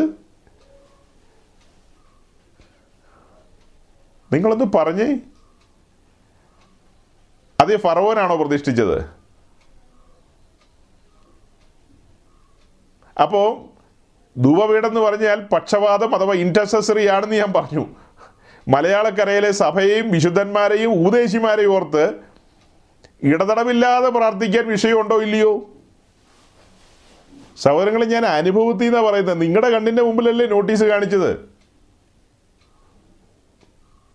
ഒരു ലിറ്ററലായിട്ടുള്ളൊരു ബിൽഡിങ് ഏ കൈപ്പണിയായ ഒരു കെട്ടിടം കാണിച്ചിട്ട് ഇത് ദൈവത്തിൻ്റെ ആലയമാണെന്നുള്ള സൂചന പറഞ്ഞു കഴിഞ്ഞാൽ അപ്പോസ്തല പ്രവൃത്തി പതിനേഴാം അധ്യായത്തിലെ വാക്യങ്ങൾ ഇവരെങ്ങനെ കൗണ്ട് ചെയ്യും? അത്യുന്നതനായ ദൈവം ആ നോട്ടീസ് അടിച്ച സ്ഥലത്തെ ആലയത്തിലേക്ക് ഇറങ്ങി വരുമെന്നാണോ ഇവർ പറഞ്ഞു വരുന്നത്? അപ്പോൾ ഒന്ന് കൊരിന്ത്യർ ലേഖനം മൂന്നാം അധ്യായവും ആറാം അധ്യായവും അവിടെ പറയുന്ന കാര്യം, ആറാം അധ്യായത്തിൽ പറയുന്നത് എന്താ സോറി മൂന്നാം അധ്യായത്തിൽ പറയുന്നത് എന്താ? നിങ്ങൾ ദൈവത്തിൻ്റെ മന്ദിരം. ആറാം അധ്യായത്തിൽ പറയുന്നത് എന്താ? നിങ്ങളുടെ ശരീരങ്ങൾ പരിശുദ്ധാത്മാവിൻ്റെ മന്ദിരം. രണ്ട് കാര്യമാണ്. കൊരിന്തിലുള്ള ലോക്കൽ ചർച്ച് ദൈവത്തിൻ്റെ മന്ദിരമാണ്, അവരെല്ലാം കൂടെ ഒരുമിച്ച് കൂടുന്നത്. ആറാം അധ്യായത്തിലേക്ക് വരുമ്പോഴോ ഇൻഡിവിജ്വലായിട്ട് വ്യക്തിപരമായിട്ട് നിങ്ങളിൽ ഓരോരുത്തരും ദൈവത്തിൻ്റെ മന്ദിരമാണ്. രണ്ട് സൂചനകൾ അവിടെ കിട്ടി. അത് ദൈവസഭയുടെ അടിസ്ഥാന ഉപദേശമാണ്, എല്ലാ കാലത്തേക്കും ഉള്ളത്. കൊരിന്ത്യ സഭയ്ക്ക് കൊരിന്ത്യ സഭയ്ക്ക് വേണ്ടി എഴുതി വെച്ച കാര്യമല്ലത്, സാർവത്രിക സഭയ്ക്ക് വേണ്ടി എഴുതി വെച്ചിരിക്കുന്ന കാര്യമാണത്. പുതിയ നിയമസഭയ്ക്ക് അക്ഷരികമായ ബിൽഡിങ്ങുകളില്ല, അതിന് ഒത്തുകൂടാൻ വേണ്ടിയിട്ടുള്ള കെട്ടിടങ്ങളാണതെല്ലാം. അതൊരു ശുശ്രൂഷകൻ മനസ്സിലാക്കിയിരിക്കണം. അത് മനസ്സിലാക്കിയെങ്കിൽ മാത്രമേ തൻ്റെ വിശ്വാസികൾക്ക് ആ ഗൗരവം പറഞ്ഞു കൊടുക്കാൻ കഴിയൂ. ശുശ്രൂഷകൻ അത് മനസ്സിലാക്കിയില്ലെങ്കിൽ എങ്ങനെ അത് പറഞ്ഞു കൊടുക്കാൻ കഴിയും? ഞാൻ പറഞ്ഞു, ഞങ്ങൾ സ്നാനത്തിൻ്റെ കാര്യങ്ങളാണ് സാറ്റർഡേ പറഞ്ഞുകൊണ്ടിരിക്കുന്നത്. അതിൽ ഞാൻ ഇന്നലെ ഒരു സൂചന പറഞ്ഞു. മത്തായി ഇരുപത്തെട്ടിൻ്റെ ഒടുക്കം പറയുന്ന വാക്യം സ്നാനപ്പെടാൻ വരുന്നവനോടല്ല പറയുന്നത്, സ്നാനപ്പെടുത്താൻ നിയോഗിക്കപ്പെട്ട ശുശ്രൂഷകനോടാണ് ആ വാക്യം പറയുന്നത്. നിങ്ങൾ ഭൂലോകത്തിലൊക്കെയും പോയി സുവിശേഷം എന്ന വല കൊണ്ട് ഈ പുള്ളികളെയൊക്കെ പിടിച്ചുകൊണ്ട് വരണം. അങ്ങനെ സുവിശേഷം എന്ന വല കൊണ്ട് പിടിച്ചെടുക്കുന്ന ആളുകളെ പിന്നത്തേതിൽ പിതാവിൻ്റെയും പുത്രൻ്റെയും പരിശുദ്ധാത്മാവിൻ്റെയും നാമത്തിൽ മാമോദീസ ഏൽപ്പിക്കണം. അത് ശുശ്രൂഷകനോട് പറയുന്നതാണ്, ശിഷ്യന്മാരോടാണ് പറയുന്നത്. അപ്പോൾ ശുശ്രൂ ശുശ്രൂഷകന്മാർ സ്നാനപ്പെടുത്താൻ നിയോഗിക്കപ്പെട്ട ശുശ്രൂഷകന്മാർ സ്നാനത്തിൻ്റെ ആഴങ്ങൾ മനസ്സിലാക്കിയിരിക്കണം. ഇവൻ ഈ സ്നാനക്കുളത്തിൽ നിന്ന് പൊങ്ങി വന്നു കഴിഞ്ഞാൽ തൽക്ഷണം എങ്ങോട്ടാണ് വരുന്നത്? അത് ശുശ്രൂഷകൻ മനസ്സിലാക്കണം. സ്നാനപ്പെടാൻ വരുന്നവന് ഇതല്ലോ അറിയാവോ? അവനാകെ പാപബോധം വന്നു, അവൻ രക്ഷകനെ കണ്ടെത്തി, അവൻ്റെ ഉള്ളിൽ ആകെ സന്തോഷമാണ്. പാപിയായിരുന്നെന്നെ അവൻ വിടുവിച്ചു, എൻ്റെ പാപത്തെ ക്ഷമിച്ചു, എനിക്ക് സ്വസ്ഥത ലഭിച്ചിരിക്കുന്നു, ഞാനൊരു ദൈവപൈതലായി തീർന്നിരിക്കുന്നു, ഞാനൊരു പുതിയ സൃഷ്ടിയായി തീർന്നിരിക്കുന്നു എന്ന ആനന്ദത്തിൽ അവൻ വരുന്നു. അവനെല്ലാ കാര്യങ്ങളും അറിയില്ല, നമുക്കവനെ വൺ ടു ത്രീ എന്ന് പറഞ്ഞ് പഠിപ്പിച്ചു കൊടുക്കണം. അതെല്ലാം ഒറ്റയടിക്ക് പറ്റില്ല, പക്ഷെ അത്യാവശ്യം കാര്യം ധരിപ്പിക്കണം. സ്നേഹിത സുഹൃത്തെ, ഈ സ്നാനക്കുളത്തിൽ നിന്ന് പൊങ്ങി വരുന്ന നീ വലിയവനായ ദൈവത്തിൻ്റെ മന്ദിരമായി തീരുകയാണ്. വേദപുസ്തകത്തിൽ ഏറ്റവും കൂടുതൽ താളുകൾ ചെലവഴിച്ചിരിക്കുന്നത് ദൈവത്തിൻ്റെ നിവാസങ്ങളെക്കുറിച്ച് പറയാനാണ്. അതിൽ സമാഗമന കൂടാരത്തെക്കുറിച്ച് മാത്രം അൻപത് അധ്യായമാണ് പറഞ്ഞിരിക്കുന്നത്. പിന്നീട് എരിശിലേം ദേവാലയത്തെക്കുറിച്ച്, സഭയെന്ന മർമ്മത്തെക്കുറിച്ചും പറഞ്ഞു വരുന്നു. അപ്പോൾ ഈ സഹോദരൻ നേരെ പൊങ്ങി വരുമ്പോൾ സഭയുടെ പണിയുടെ ഭാഗമായി തീരുകയാണ്. അവൻ ദൈവത്തിൻ്റെ നിവാസമായി തീരുകയാണ്, കൂടാരമായി തീരുകയാണ്, അവൻ പരിശുദ്ധാത്മാവിൻ്റെ മന്ദിരമായി തീരുകയാണ്. അത് അവനെ ധരിപ്പിക്കണം, ഇങ്ങനെയൊക്കെയാണ്. അതുകൊണ്ട് സ്നാനപ്പെടുന്നതിന് മുമ്പ് ഇരുന്നൊന്ന് കണക്കുകൂട്ടി നോക്കാം. ഇനി പഴയതുപോലെ ജീവിക്കാൻ കഴിയില്ല. അതിന് നമ്മൾ വായിച്ചിട്ടുള്ള വാക്യം ഓർമ്മിപ്പിക്കുകയാണ് ഞാൻ. അത് നമ്മൾ പറഞ്ഞു പോയ സമയത്ത് ക്ലിക്കാകാതെ പോയൊരു ആശയം ഇന്നലെ രാത്രി പറഞ്ഞു വന്നപ്പോൾ എനിക്ക് ക്ലിക്കായി വന്നു. പുറപ്പാട് ദിവസം ഇരുപത്തഞ്ചിൻ്റെ എട്ട് ഒൻപതും നമുക്കറിയാം. എട്ടാം വാക്യം, ഞാൻ നിങ്ങളുടെ നടുവിൽ വസിക്കേണ്ടതിന് നിങ്ങൾ എനിക്കൊരു മന്ദിരം ഉണ്ടാക്കണം. അതാണ് എട്ടാം വാക്യം. അതായത് വലിയവനായ ദൈവം ഇസ്രായേലിൻ്റെ നടുവിൽ വസിക്കുവാൻ ആഗ്രഹിക്കുന്നു. അത് അവരോട് പറഞ്ഞു കഴിഞ്ഞു, ഞാൻ നിങ്ങളുടെ നടുവിൽ വരുവാൻ ആഗ്രഹിക്കുന്നു. അപ്പോൾ അവരെല്ലാം സഹർഷം സ്വാഗതം ചെയ്ത് കാണും. ഒമ്പതാം വാക്യത്തിലേക്ക് നമ്മൾ പോകുന്നില്ല. എട്ടാം വാക്യത്തിൽ തന്നെ നിന്ന് ഒന്ന് ചിന്തിക്കുകയാണെങ്കിൽ അത് കേൾക്കുമ്പോൾ ഇസ്രായേൽ എന്ത് പറയും? ദൈവമേ വരണ്ടാന്ന് പറയുമോ? ഓക്കെ, എന്നാൽ അങ്ങനെ ആട്ടെ. പക്ഷേ ദൈവം കണ്ടീഷൻ വയ്ക്കുക. എട്ടാം വാക്യത്തിൽ കണ്ടീഷനൊന്നുമില്ല, ഞാൻ വരുന്നു എന്നാണ് പറയുന്നത്. ഒൻപതാം വാക്യത്തിലേക്ക് വന്നപ്പോഴത്തേക്കും കണ്ടീഷൻ വയ്ക്കുക നീ. ഒമ്പതാം വാക്യത്തിലെ കണ്ടീഷൻ എന്താ? ഞാൻ വരുവാൻ ആഗ്രഹിക്കുന്ന മന്ദിരം, അതാണ് തിരുനിവാസം, അതും അതിൻ്റെ ഉപകരണങ്ങളൊക്കെയും ഞാൻ പറയുന്നത് പോലെ തന്നെ ഉണ്ടാക്കണം. ഞാൻ പർവ്വതത്തിൽ വെച്ച് കാണിച്ചു തന്ന മാതൃക പ്രകാരം തന്നെ ഉണ്ടാക്കണം. ഇവിടെ ഇന്നലെ ഞങ്ങൾ പറഞ്ഞത് എന്താ? രക്ഷയും സ്നാനവും. എട്ടാം വാക്യത്തിൽ രക്ഷ എങ്ങനെയാ? രക്ഷ രക്ഷയുടെ സമയത്ത്, അതായത് രക്ഷിക്കപ്പെടുമ്പോൾ ഒരു കണ്ടീഷനുമില്ല, അൺകണ്ടീഷണലാണ്. യാതൊരു കണ്ടീഷനുമില്ല. കൃപയാലത്രേ വിശ്വാസം മൂലം നാം രക്ഷിക്കപ്പെട്ടിരിക്കുന്നത്. ബൈ ഫെയ്ത്ത്, വിശ്വാസം മൂലം നാം രക്ഷിക്കപ്പെട്ടിരിക്കുന്നു. ഒന്നും പറയുന്നില്ലെന്നേ, യാതൊന്നും പറയുന്നില്ല, കമാന്നൊരക്ഷരം പറയുന്നില്ല. നമ്മുടെ വിലാപത്തിൻ്റെ മുമ്പാകെ വലുവനായ ദൈവം നമ്മെ രക്ഷിച്ചു. രക്ഷകൻ നമുക്ക് വേണ്ടി അവതരിച്ചു. അടുത്ത പടി സ്നാനത്തിലേക്ക് ഇറങ്ങുക. അവിടെയാണ് ഇരുന്ന് കണക്ക് കൂട്ടി നോക്കാൻ പറഞ്ഞത്. അവിടെയാണ് ഞാൻ ഒൻപതാം വാക്യം പറഞ്ഞത്. എന്താ ഒമ്പതാം വാക്യം? ദൈവം കണ്ടീഷൻ വയ്ക്കുക. കണ്ടീഷൻ എന്താ? ഞാൻ നിങ്ങളുടെ നടുവിൽ വസിക്കേണ്ടതിന് നിങ്ങൾ എനിക്ക് പണിയുന്ന മന്ദിരം ഞാൻ പറയുന്ന പോലെ ആയിരിക്കണം. അതിൻ്റെ അളവും പ്ലാനും ഒക്കെ ഞാൻ തരും. അതാണ് കണ്ടീഷൻ, അതാണ് കാര്യം. നമുക്ക് അങ്ങോട്ടൊന്നും പറയാനില്ലെന്ന്, ദൈവം ഇങ്ങോട്ട് പറയും. അതിൻ്റെ പ്ലാൻ തരിക എന്ന് പറഞ്ഞാൽ പിന്നെ അതിനകത്ത് നമുക്ക് ശരി എന്നാൽ ഒരു കാര്യം ചെയ്തേക്കാം, ഈ ഭാഗത്ത് ദൈവം മറന്നുപോയതാന്ന് തോന്നുന്നു, ഒരു രണ്ട് ഇഞ്ചും കൂടെ കൂട്ടിയിട്ടേക്കാം, അങ്ങനെയല്ല ചെയ്യാൻ പറ്റുമോ? തമ്പുരാൻ പറഞ്ഞാൽ പറഞ്ഞതാണ്, അത് അതുപോലെ തന്നെ ചെയ്യണം. ഇതാണ് രക്ഷയും സ്നാനവും ചേർത്ത് വെച്ച് പഠിക്കുമ്പോൾ നമുക്ക് മനസ്സിലാകുന്ന കാര്യം. രക്ഷയിൽ ഒന്നും പറയുന്നില്ല, പക്ഷെ സ്നാനത്തിലേക്ക് വരുമ്പോൾ കണ്ടീഷൻസാണ്, കണ്ടീഷൻ പറയുകയാണ്. സമാഗമന കൂടാരത്തോടുള്ള ബന്ധത്തിലെ ഈ ഒരു പഠനം ഇങ്ങനെ മുന്നോട്ട് വന്നപ്പോൾ നമുക്ക് എന്തുമാത്രം കാര്യങ്ങളാണ് ദൈവം തുറന്നു തന്നത്. പക്ഷേ ഈ നോട്ടീസിലുള്ള പാവങ്ങൾക്ക് ഈ കാര്യങ്ങളൊന്നും മനസ്സിലായില്ല. മനസ്സിലാകാത്തതുകൊണ്ടാണ് ഞാൻ പറഞ്ഞ മെജോറിറ്റി ആളുകളും ഈ റൂട്ടിൽ തന്നെ പോയിക്കൊണ്ടിരിക്കുന്നത്. ഈ ജനത്തെ ആ ഒരു നിലയിലേക്ക് കൊണ്ടുവരുന്നില്ല.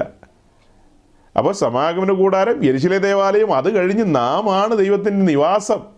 സ്നാനക്കുളത്തിൽ നിന്ന് പൊങ്ങി വരുന്ന വ്യക്തി നേരെ വരുന്നത് പർവ്വതത്തിലേക്കല്ലേ? സ്നാനക്കുളത്തിൽ നിന്ന് നേരെ പൊങ്ങി വരുന്നത് ഹോരേബിലേക്കാണ്, അഥവാ പർവ്വതത്തിലേക്കാണ്. ഇനി പർവ്വതത്തിൽ ലഭിച്ച ബോധ്യപ്രകാരമാണ് മുന്നോട്ടുള്ള ജീവിതം.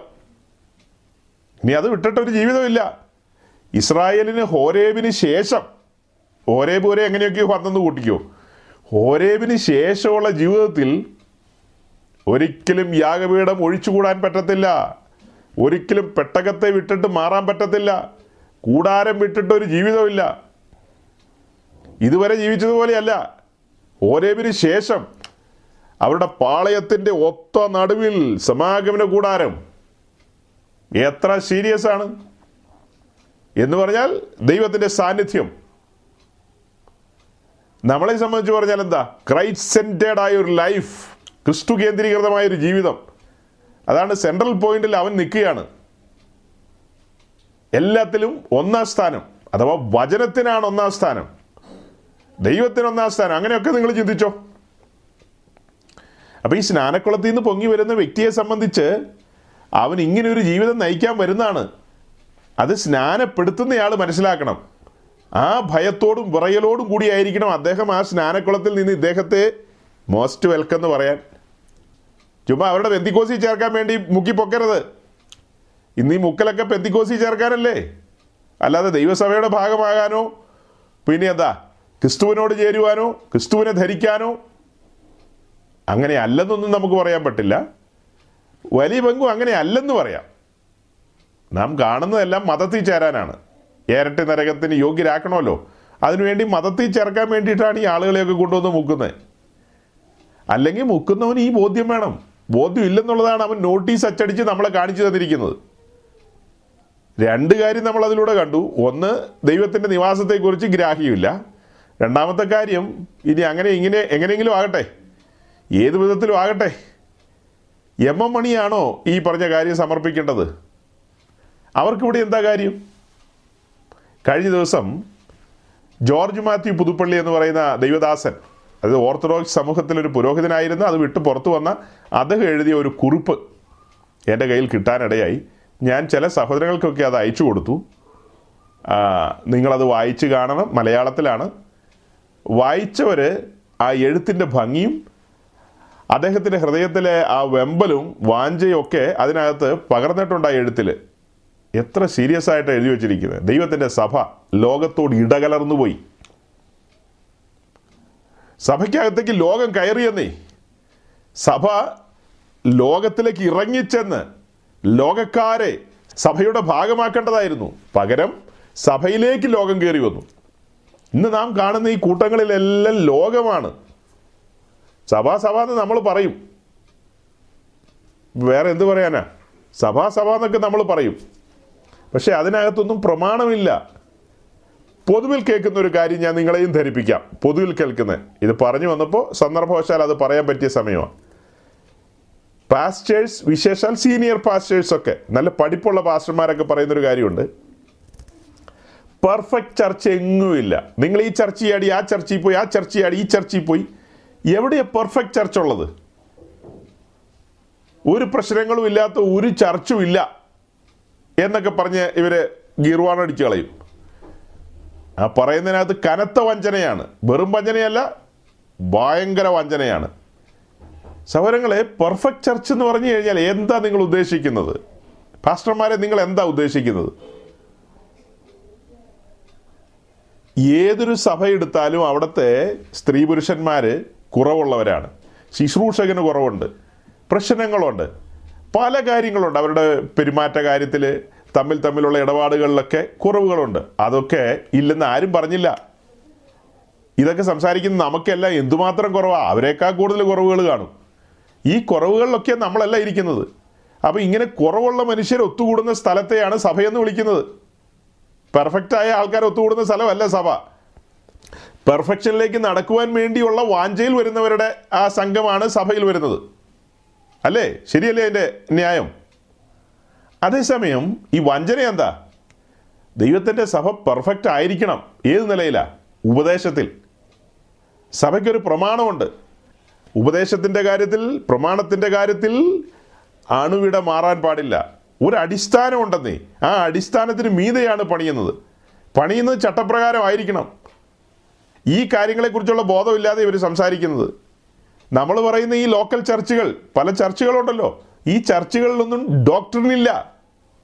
തങ്ങൾക്ക് ബോധിച്ചതുപോലെയാണ് ഓരോരോ കാര്യങ്ങൾ. ഇന്ന് എം എം മണീനെ വിളിക്കുന്നതെങ്കിൽ നാളെ വിളിക്കുന്നത് ദാവൂദ് ഇബ്രാഹിമിനെ ആയിരിക്കും, അല്ല? ഇപ്പോൾ ഡയറക്റ്റ് വിളിക്കില്ല. പുള്ളി ഇന്ത്യയിലെ ഏതെങ്കിലും എം പിയോ എന്തെങ്കിലും ആയിക്കഴിഞ്ഞാൽ പുള്ളിയെ വിളിക്കും, ഗ്യാരണ്ടി അല്ലേ? അന്നേരം ഇവർ പറയും, ആരാ ഇത്ര പെർഫെക്റ്റ് എന്നൊക്കെ ചോദിക്കും. സഹോദരങ്ങളെ, സഭയെന്ന വിഷയം നാം ചിന്തിക്കുമ്പോൾ ഇടയ്ക്ക് കയറി വന്നതാ, വ്യക്തികൾ ആരും പെർഫെക്റ്റ് അല്ല, ശുശ്രൂഷകർ പെർഫെക്റ്റ് അല്ല, അവരുടെ പെരുമാറ്റത്തിൽ, സംസാരത്തിൽ, ഇടപാടുകളിലൊക്കെ കുറവുകളുണ്ട്. അത് മരണം വരെ ഉണ്ടാവും. അതൊക്കെ സഹിച്ചും വഹിച്ചും നാം മുന്നോട്ട് പോകണം. വേറൊരാളുടെ കുറവ് നാം കണ്ടുപിടിക്കുമ്പോൾ അയാൾക്ക് അയാൾക്കില്ലാത്ത വേറൊരു ഭാഗത്ത് കുറവ് നമ്മുടെ ജീവിതത്തിലുണ്ടാവും.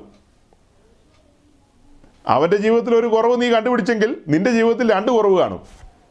അപ്പം ഇതെല്ലാം വെച്ചുകൊണ്ടാണ് നമ്മൾ മുന്നോട്ട് പോകുന്നത്. പക്ഷെ സഭയെന്ന് പറയുമ്പോൾ വ്യക്തികളുടെ ജീവിതം വെച്ചിട്ടല്ല പറയുന്നത്. ആ ലോക്കൽ ചർച്ച് ഉപദേശത്തിൽ പെർഫെക്റ്റ് ആയിരിക്കണം. കറയറ്റ ഉപദേശം കൈകാര്യം ചെയ്യുന്നവരായിരിക്കണം. നിയമം ഇല്ലാത്തൊരു രാജ്യത്ത്, ഏ അതായത് നിയമരാഹിത്യമുള്ളൊരു രാജ്യത്ത് അഭിവൃദ്ധി ഉണ്ടാകുമോ? നിയമരാഹിത്യം, ലോലെസ്, നിയമരാഹിത്യം. ഏതൊരു രാജ്യത്തിൻ്റെ നിലനിൽപ്പ് ആ രാജ്യത്തിൻ്റെ ഭരണഘടനയും അതിൻ്റെ നിയമങ്ങളുമാണ്. ആ നിയമങ്ങൾ നമ്മൾ വയലേറ്റ് ചെയ്താൽ, പൗരന്മാരത് വയലേറ്റ് ചെയ്താൽ ആ രാജ്യം ചിഹ്ന ഭിന്നമായി പോകും പ്രിയരെ. അതുപോലെ തന്നെയാണ് ദൈവസഭയ്ക്ക് കിടയറ്റ നിയമങ്ങളുണ്ട്, പ്രമാണങ്ങളുണ്ട്. അതിനെ മുറുകെ പിടിക്കേണ്ടവരാണ് നാം. നമ്മളതിന് പറയുന്നത് എന്താ? അഗ്നിമയമായ പ്രമാണമാണ് ലഭിച്ചിരിക്കുന്നത്. സഭ ആ പ്രമാണപ്രകാരം മുന്നോട്ട് പോകണം. ഉപദേശത്തിൽ പെർഫെക്റ്റ് ആയിരിക്കണം. അവിടെ പറയരുത് ഏത് സഭയിൽ അത്ര നല്ല ഉപദേശമുള്ളതെന്നൊന്നും ഒരു പാസ്റ്ററും ചോദിച്ചു പോകരുത്. എവിടെയെങ്കിലും ഒരു ന്യൂനതയുണ്ടെന്ന് കണ്ടാൽ ആ വിഷയം അപ്പം തന്നെ ക്ലിയർ ചെയ്യണം. നമ്മുടെ പഠിപ്പിക്കലുകളിൽ, നമ്മുടെ ഇടപാടുകളിൽ എന്തെങ്കിലും കുറവുണ്ടെന്ന് നമുക്ക് തോന്നിക്കഴിഞ്ഞാൽ ആ മേഖല വേഗം ക്ലിയർ ചെയ്യണം. അത് അറിയാവുന്ന ദൈവദാസന്മാരുമായിട്ട്, മറ്റ് സീനിയർ പാസ്റ്റേഴ്സൊക്കെ ആയിട്ട് ബന്ധപ്പെട്ട് ആ ഭാഗങ്ങളെ പാച്ച് ചെയ്യണം. നമ്മൾ പഠിപ്പിക്കുന്ന ഒരു ഭാഗം ക്ലിയർ അല്ലെന്ന് നമ്മുടെ മനസാക്ഷി നമ്മളോട് പറയുന്നു, ചില വ്യക്തികൾ നമ്മളോട് സൂചിപ്പിച്ചു. അപ്പോൾ തിരിച്ചവരോട് പറയേണ്ടത് ആരാ ഇത്ര കേമൻ എന്നൊന്നുമല്ല ചോദിക്കേണ്ടത്. ഓഹോ, ഈ കാര്യം ഇങ്ങനെയാണോ? അപ്പോൾ നാം ദൈവസന്നിധിയിൽ ആ വിഷയം വെക്കണം. കർത്താവേ, ആ വിഷയത്തിൽ ഗ്രാഹ്യം നൽകണമെന്ന്. അങ്ങനെ താഴ്മയുള്ള ശുശ്രൂഷകന്മാരുടെ എണ്ണം വളരെ കുറവാണ്. ഞങ്ങളുടേത് ഇങ്ങനെയാ, ഇതിങ്ങനെയാ പോകൂ, അങ്ങനെ പറയുന്ന പുള്ളികളാണ് ഏറിയ പങ്കും. അപ്പോൾ ചർച്ച് ഉപദേശത്തിൽ കുറ്റമറ്റതായിരിക്കണം. ജീവിതത്തിൽ കുറ്റമറ്റത് ആ കുറ്റമറ്റത് കുറ്റമറ്റ ജീവിതത്തിന് ഉടമകളും ആകണം, അല്ലെന്നുള്ളത് നമുക്കറിയാം. ആ വാഞ്ചയിൽ നമുക്ക് മുന്നോട്ട് പോകാം. ഓക്കെ, ഇടയ്ക്ക് കയറി പറഞ്ഞതാ. അപ്പോൾ ഈ ഈ സ്നാനക്കുളത്തിൽ നിന്ന് വരുന്ന വ്യക്തി ഈ ഒരു തരത്തിലാ തലത്തിലാന്ന് ഞാൻ പറഞ്ഞല്ലോ. വാളിൻ്റെ കാര്യം പറഞ്ഞപ്പോഴാ കേട്ടോ ഇത്രയിടെ പറഞ്ഞു വന്നത്, വാളിന് തെറ്റിയൊഴിഞ്ഞ മനുഷ്യരാ നാം. ആ അങ്ങനെയുള്ള നാം പിന്നത്തേതിൽ വിശ്വാസ സ്നാനത്തിൽ വിധേയമായി ആ സ്നാനക്കുളത്തിൽ നിന്ന് പൊങ്ങി വരുന്നത് ഹോരേബിലേക്കാണ് എന്ന് പറഞ്ഞാൽ പർവ്വതത്തിലെ മാതൃകപ്രകാരം മുന്നോട്ട് സഞ്ചരിക്കാൻ വിളിക്കപ്പെട്ട ആളുകളാണ് നാം. ഗൗരവമായൊരു ജീവിതത്തിന് ഉടമകളാണ്, കുഞ്ഞുകളിയല്ല. വിശ്വാസ ജീവിതം എന്ന് പറയുന്നത്, ക്രിസ്ത്യൻ ലൈഫ് എന്ന് പറയുന്നത് ഒരു നേരം പോക്ക് കേസല്ല, വളരെ സീരിയസ് ആണ്. അത്യുന്നതനായ ദൈവവുമായിട്ട് ബന്ധപ്പെടുന്ന ഒരു ജീവിതമാണിത്. അപ്പോൾ ഈ ആലയത്തിൻ്റെ നോട്ടീസിൻ്റെ കാര്യം പറഞ്ഞത് കൂടുതൽ പറഞ്ഞ് ഞാൻ സമയം കളയുന്നില്ല. നിങ്ങൾ മനസ്സിലാക്കുക, ഞാൻ ഈ കാര്യങ്ങളെക്കുറിച്ച് സമയമെടുത്ത് പഠിപ്പിച്ച ഒരു ചർച്ചുണ്ട് ഒരു സ്ഥലത്ത്. ആ ചർച്ചിൽ കുറച്ച് നാൾ കഴിഞ്ഞ് ഞാൻ ചെല്ലുക ഞാൻ ചെന്നപ്പോൾ അവിടെ ആലയത്തിൻ്റെ വിവിധ വശങ്ങൾ, പഴയ നിയമത്തിൽ നാം കാണുന്ന ആലയം, സമാഗമന കൂടാരം, പിന്നെ യെരുശലേം ദേവാലയം, അത് കഴിഞ്ഞ് ദൈവസഭ, ഇങ്ങനെയൊക്കെ ഞാൻ ചാർട്ടൊക്കെ ഇട്ട് നല്ല ഭംഗിയായിട്ട് പറഞ്ഞു കൊടുത്ത. ഒന്നോ രണ്ടോ കൊല്ലം കഴിഞ്ഞ് ഞാൻ അവിടെ ചെന്ന് കഴിഞ്ഞപ്പോൾ ആ കയറി ചെല്ലുന്നിടത്ത് തന്നെ അവിടെ ഒരു ഒരു നോട്ടീസ് നോട്ടീസ് മീൻസ് ഒരു സ്റ്റിക്കർ, ആലയത്തിൽ ആരും ചപ്പൽ ഉപയോഗിക്കരുത്. അപ്പം ഞാൻ തലകുത്തി നിന്ന് പറഞ്ഞുകൊണ്ടിരുന്ന ആലയം എന്താണ് ആലയം എന്താണെന്നുള്ളതാണ്. പക്ഷെ ഒടുക്ക അവരെന്നെ തന്നെ കാണിച്ചു തന്നിരിക്കുകയാണ്, ഞങ്ങൾ ഇതൊന്നും ഗ്രഹിച്ചിട്ടില്ലെന്ന്. ഏ നമ്മളുടെ സഭാഹോളിൽ അല്ലെങ്കിൽ ചർച്ച് ബിൽഡിങ്ങിൽ ഈ ഇതിൻ്റെ അകത്തേക്ക് ആരും ചപ്പൽ ഉപയോഗിക്കരുത് അല്ലെങ്കിൽ ചെരുപ്പ് ഉപയോഗിക്കരുതെന്ന് എഴുതി വയ്ക്കുകയാണെങ്കിൽ മനസ്സിലാക്കാം. ഇപ്പം ഈ വാക്യം എഴുതി വെച്ചുകൊണ്ട് സൂര്യൻ ഉദിക്കാതിരിക്കുന്നില്ല. ആലയത്തിൽ ചെരുപ്പിടരുതെന്ന് എഴുതി വെച്ചതിൻ്റെ പേരിൽ സൂര്യൻ പിണങ്ങുമൊന്നുമില്ല. അത് കിടന്ന് കറങ്ങിക്കോളും, സോറി അത് അവിടെ നിൽക്കും, ഭൂമി കിടന്ന് കറങ്ങിക്കോളും, അതെല്ലാം ഭംഗിയായിട്ട് നടക്കും. പക്ഷെ നാം നമ്മുടെ ജനത്തിന് തെറ്റായ ആശയം പകരും, ഗൗരവമില്ലായ്മ വരുന്നു. എത്ര ഭയങ്കര ഗൗരവമാണ്! വലിയവനായ ദൈവം ഇസ്രായേലിൻ്റെ നടുവിൽ വസിക്കാൻ ആഗ്രഹിച്ചപ്പോൾ പണിതാണ് സമാഗമന കൂടാരം. ഞാൻ പറഞ്ഞു, അൻപത് അധ്യായങ്ങൾ, നമ്മൾ നൂ എൺപതോ തൊണ്ണൂറോ എത്രയോ എപ്പിസോഡുകൾ കഴിഞ്ഞു. പക്ഷേ അത് വെറും അഞ്ഞൂറിൽ താഴെ വർഷമേ ഉണ്ടായിരുന്നുള്ളൂ. ഒരു ബലൂണിൻ്റെ കാറ്റ് പോകുന്ന പോലെയാണ്. തുടക്കത്തിൽ എന്താ പറഞ്ഞാൽ അൻപത് അധ്യായത്തിൽ കൂടുതൽ, വേറെ എല്ലാ ഭാഗത്തും സ്കാറ്റേഡായി കിടക്കുന്നു. ഡയറക്റ്റ് ഫിഫ്റ്റി ചാപ്റ്ററുകൾ, അതല്ലാതെ പല സ്ഥലത്തും കിടക്കുകയല്ലേ അത്. അത് കഴിഞ്ഞ് പിന്നെ എന്താ, നാം നമ്മുടെ കാര്യം പറഞ്ഞപ്പോൾ നാം എത്രയോ എപ്പിസോഡുകൾ കഴിഞ്ഞു പോയി. അപ്പോൾ എത്ര സീരിയസ് ആണെന്നാ പറഞ്ഞു വരുന്നത്. അടുത്ത സെക്കൻഡിൽ എന്താ പറയുന്നത്, ഇത് വെറും ടെമ്പററി ആണ്, അഞ്ഞൂറിൽ താഴെ വർഷമേ ഉണ്ടായിരുന്നുള്ളൂ. അത് ഇത്ര ഗൗരവമായിട്ടാണ് നിർമ്മിച്ചതും പരിപാലിച്ചതുമെങ്കിൽ എൻ്റെ സഹോദരങ്ങളെ, ഈ സമാഗമന കൂടാരത്തിൻ്റെ അസലാണ് പുതിയ നിയമ സഭയാമാലയം. അതാ ഞാനും നിങ്ങളും ഞാനും നിങ്ങളുമാണ് അതിൻ്റെ അസല്, അത് നിഴലാണ്. അപ്പോൾ ഈ അസൽ എങ്ങനെ പണിയണം, എങ്ങനെ പരിപാലിക്കണം, എങ്ങനെ കൊണ്ടു നടക്കണം, അത് ഓരോ വിശുദ്ധന്മാരും തിരിച്ചറിയണ്ടേ. അപ്പോൾ ശുശ്രൂഷകന്മാരായ ആളുകൾ പറയാണ് ഈ കെട്ടിടം നമ്മുടെ ആലയമാണെന്ന് പറഞ്ഞു കഴിഞ്ഞാൽ ഇവർക്ക് ഗൗരവം ഉണ്ടാകില്ല. അത് തന്നെയല്ല ഒരു പ്രമാണ അത് തന്നെയല്ല അതൊരു വചനവിരുദ്ധമായ ആശയമാണ്. ദൈവത്തിൻ്റെ കാര്യപരിപാടി നാം പഠിക്കുമ്പോൾ അറ്റ് എ ടൈം ദൈവത്തിന് ഒരൊറ്റ ആലയമേ ഉള്ളൂ, ഒരു നിവാസമേ ഉള്ളൂ. രണ്ട് നിവാസങ്ങൾ ഒരിക്കലുമില്ല. ആദ്യം സമാഗമന കൂടാരം, യെരുശലേം ദേവാലയത്തിൻ്റെ പണി കഴിഞ്ഞതേ ഇത് ചുരുട്ടി വെച്ചു, ഇത് വൈൻഡപ്പ് ചെയ്തു. ദെൻ യെരുശലേമിലെ ദൈവാലയം, അതിൻ്റെ തിരശീല ചിന്തി, പിന്നത്തേതിൽ മാളികമുറിയിൽ മഹത്വം ഇറങ്ങി വന്നു. ഇത് ക്ലോസ് ചെയ്തെന്നേ ഇത് ക്ലോസ് ചെയ്തിട്ടാണ് മാളികമുറിയിൽ സഭയാം കൂടാരം നിവർത്തിയത്. സമാഗമന കൂടാരം ക്ലോസ് ചെയ്ത് യെരുശലേം ദേവാലയത്തിലേക്ക് കയറി, അത് ക്ലോസ് ചെയ്ത് സഭയാം കൂടാരത്തിലേക്ക് കയറി. സഭയാം കൂടാരം എന്ന് പറഞ്ഞാൽ ഏതാ? ഞാനും നിങ്ങളും അല്ലേ ഞാനും നിങ്ങളും അല്ലേ അത്. അപ്പോൾ ഇതിന് ഗൗരവം ഉണ്ടോ ഇല്ലയോ? ഇതിങ്ങനെ പറഞ്ഞാലല്ലാതെ ഗൗരവം ഉണ്ടാവുമോ? ഞാൻ എത്രയോ വർഷങ്ങളായി ഇത് പറയാൻ പരിശ്രമിക്കുന്നു. നാമമാത്രമായ വ്യക്തിജീവിതങ്ങളെയാണ് എനിക്ക് സ്വാധീനിക്കാൻ കഴിഞ്ഞത്. ബാക്കി എല്ലാവരും എം എം മണിയുടെയും പിണറായി വിജയൻ്റെയും ഉമ്മൻ ചാണ്ടിയുടെയും ഒക്കെ പുറകിൽ ഇങ്ങനെ കറങ്ങി നടക്കുകയാണ്, ഉദ്ഘാടനം ചെയ്യുക സമർപ്പിക്കുന്നൊക്കെ പറഞ്ഞ്. അതിൽ യസ്രായുടെ പുസ്തകത്തിലൊരു വാക്യമുണ്ട്, ഇന്നിപ്പോൾ ഇതെടുക്കണ്ട, പിന്നെ എപ്പോഴെങ്കിലും എടുത്ത് പറയാം. ഇസ്രായേലിൻ്റെ പുസ്തകത്തിലേക്ക് വരുമ്പോൾ ഇസ്രായേൽ പ്രാ ഇസ്രായേൽ പ്രവാസത്തിലാണ്, ബാബേലിൽ കിടക്കുന്ന കാലം. അവർ മടങ്ങി യെരുശലേമിലേക്ക് പോകാൻ ശ്രമിക്കുന്ന ഒരു സമയമാണത്. ഇസ്രായേലിൻ്റെ നേതൃത്വത്തിൽ സിറുബാബേലുണ്ട്, യോശുവായുണ്ട്, അവരൊക്കെയുണ്ട്. അങ്ങനെ ആ മടങ്ങിപ്പോകുന്ന കാലത്ത് നെഹമ്യാവിൻ്റെ നേതൃത്വത്തിൽ യെരുശലേമിൻ്റെ തകർന്നുപോയ മതിലുകളെ പണിയുന്നു. പിന്നത്തേതിൽ സിറുബാബേലിൻ്റെ നേതൃത്വത്തിൽ ആലയത്തിൻ്റെ പുനഃക്രമീകരണം. അപ്പോൾ ആലയത്തിൻ്റെ പണിയൊക്കെ തീർന്നു വരുന്ന മുറയ്ക്ക് നമ്മൾ കാണുന്ന ഒരു വാക്യമാണ് ആദ്യത്തെ ആലയത്തിൻ്റെ, ശലോമോൻ്റെ ആലയത്തിൻ്റെ ആ പണി തീർത്ത സമയത്ത് അന്ന് സന്നിഹിതരായിരുന്ന, അല്ലെങ്കിൽ ആ ആലയത്തിൻ്റെ മഹത്വം കണ്ട ആളുകൾ, ചില പ്രിയപ്പെട്ടവർ ചെറുപ്രായത്തിൽ കണ്ടതായിരിക്കും. അവർ ഈ രണ്ടാമത്തെ ആലയത്തിൻ്റെ അടിസ്ഥാനമിട്ട് അതിൻ്റെ പണി തുടങ്ങിയ സമയത്ത് ദൈവമഹത്വം വെളിപ്പെട്ടത് കണ്ടവർ കരഞ്ഞുപോയി എന്നാണ് എഴുതിയിരിക്കുന്നത്. കരഞ്ഞുപോയി. ദൈവസഭയോടുള്ള ബന്ധത്തിൽ ഈ വിഷയം പഠിക്കുമ്പോൾ രണ്ട് കാര്യമാണ്. ശലോമോൻ യെരുശലേമിലെ ദൈവാലയം പണിതെന്ന് പറയുന്നു, പിന്നത്തേതിൽ പ്രവാസത്തിൽ പോയി, അത് കഴിഞ്ഞ് മടങ്ങി വരുന്നു, വീണ്ടും സെരുബാബേലിൻ്റെ നേതൃത്വത്തിൽ ആലയം പണിയുന്നു. ക്രിസ്തീയ സഭയുടെ ആരംഭ സമയത്ത് തേജസ്സിലും മഹത്വത്തിലും മഹിമയിലും അധികാരത്തിലും മുന്നോട്ട് പോയ സഭ എത്ര മഹത്വത്തിൽ മുന്നോട്ട് പോയി. കാലാന്തരത്തിൽ നാം ചിന്തിക്കുമ്പോൾ, പഠിക്കുമ്പോൾ, മനസ്സിലാക്കുമ്പോൾ കാണുന്നത് പ്രവാസത്തിലേക്ക് പോയതാണ്. ആദ്യ മൂന്ന് നൂറ്റാണ്ട് കഴിഞ്ഞൊരു പ്രവാസമാണ്, ദീർഘകാലം. ആയിരത്തി തൊള്ളായിരത്തിൻ്റെ ആ ഒരു സമയങ്ങളൊക്കെ വരുമ്പോൾ ആ പ്രവാസത്തിൽ നിന്ന് അവർ പതിയെ മടങ്ങി വരികയാണ്. അതിന് മുൻപേ മടങ്ങി മടങ്ങി വന്നു തുടങ്ങി.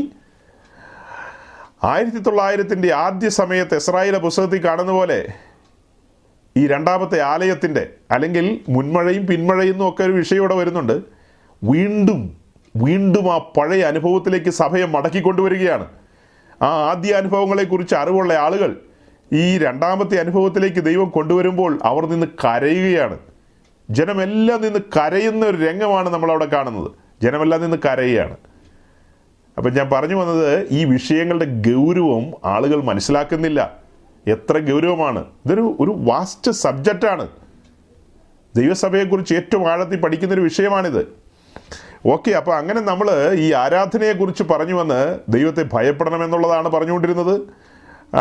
ദൈവസന്നിധി കടന്നു വരുന്ന വ്യക്തി ഭക്തിയോടെ വരണം, തകർന്നു നുറുങ്ങിയ ഹൃദയത്തോടെ വരണം.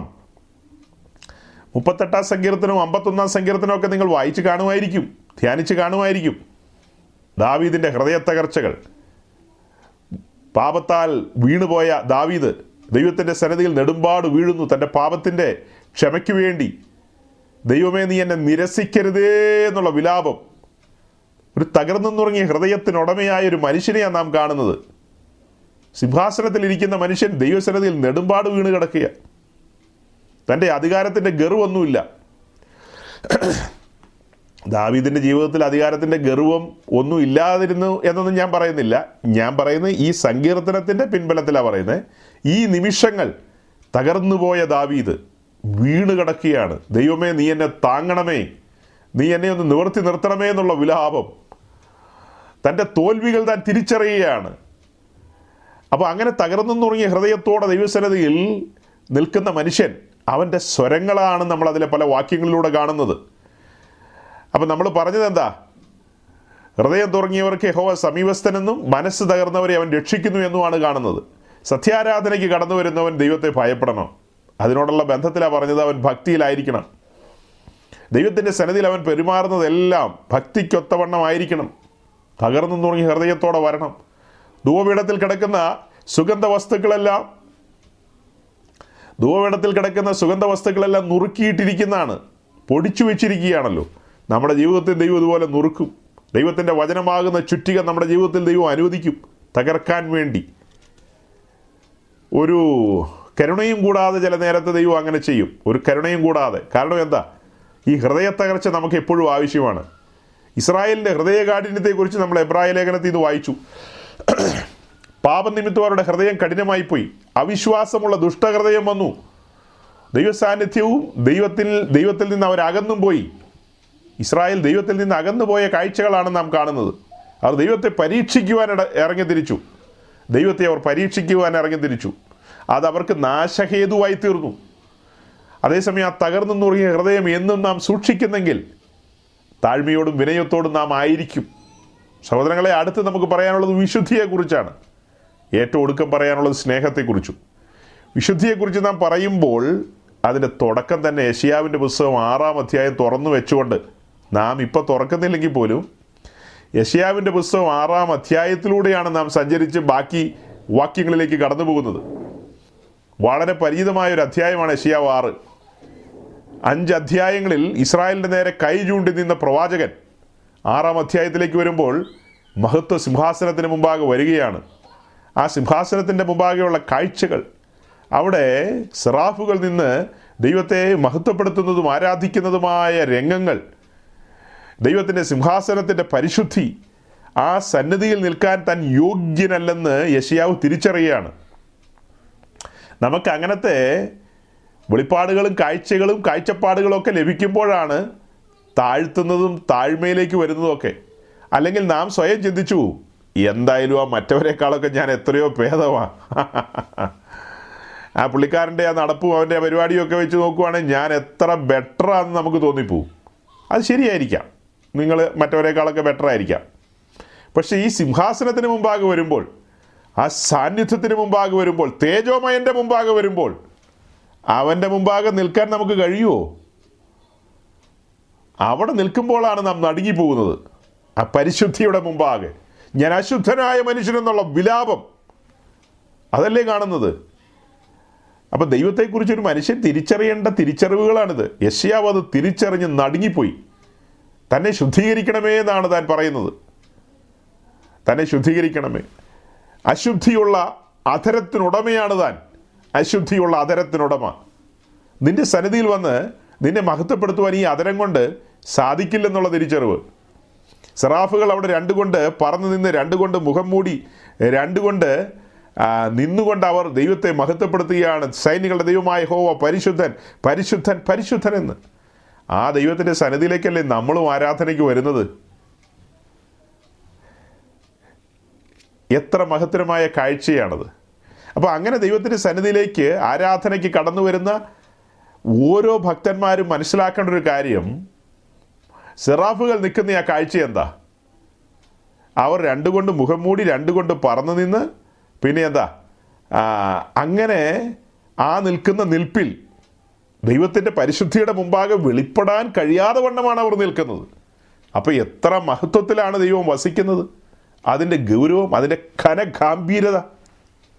ആ സന്നിധിയിലേക്ക് വരുന്ന നമ്മളോട് പറയുന്ന വാക്യമാണ് സങ്കീർത്തനങ്ങൾ ഇരുപത്തി ഒൻപതിൻ്റെ രണ്ട്, സാംസ് chapter twenty nine verse two. അതൊന്ന് വായിച്ചുകൊണ്ട് ചില വാക്യങ്ങൾ ഇനി അങ്ങ് വായിക്കാൻ ആരംഭിക്കുകയാണ്. കഴിഞ്ഞ ആഴ്ചത്തെ പോലെ ആ വാക്യങ്ങൾ വായിച്ച് നമുക്ക് അവസാനിപ്പിക്കാം.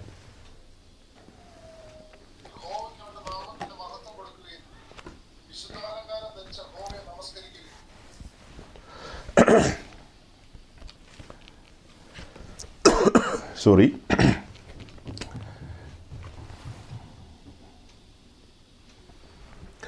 സഹോദരങ്ങളെ, അത്യുന്നതനായ ദൈവത്തിൻ്റെ സന്നിധിയിൽ ആരാധനയ്ക്ക് കടന്നു വരുന്ന ഒരു പുരോഹിതൻ വിശുദ്ധാലങ്കാരം ധരിച്ചുകൊണ്ട്, അതായത് പ്രീസ്ലി ഗാർമെൻറ്റ്, അവനുള്ള പൗരോഹിത്യ വസ്ത്രം ധരിച്ചുകൊണ്ട്, ആ മഹിമയുടെ വസ്ത്രം ധരിച്ചുകൊണ്ട് മാത്രമേ ദൈവസന്നിധിയിൽ ആരാധനയ്ക്ക് കടന്നു വരുവാൻ കഴിയുകയുള്ളൂ.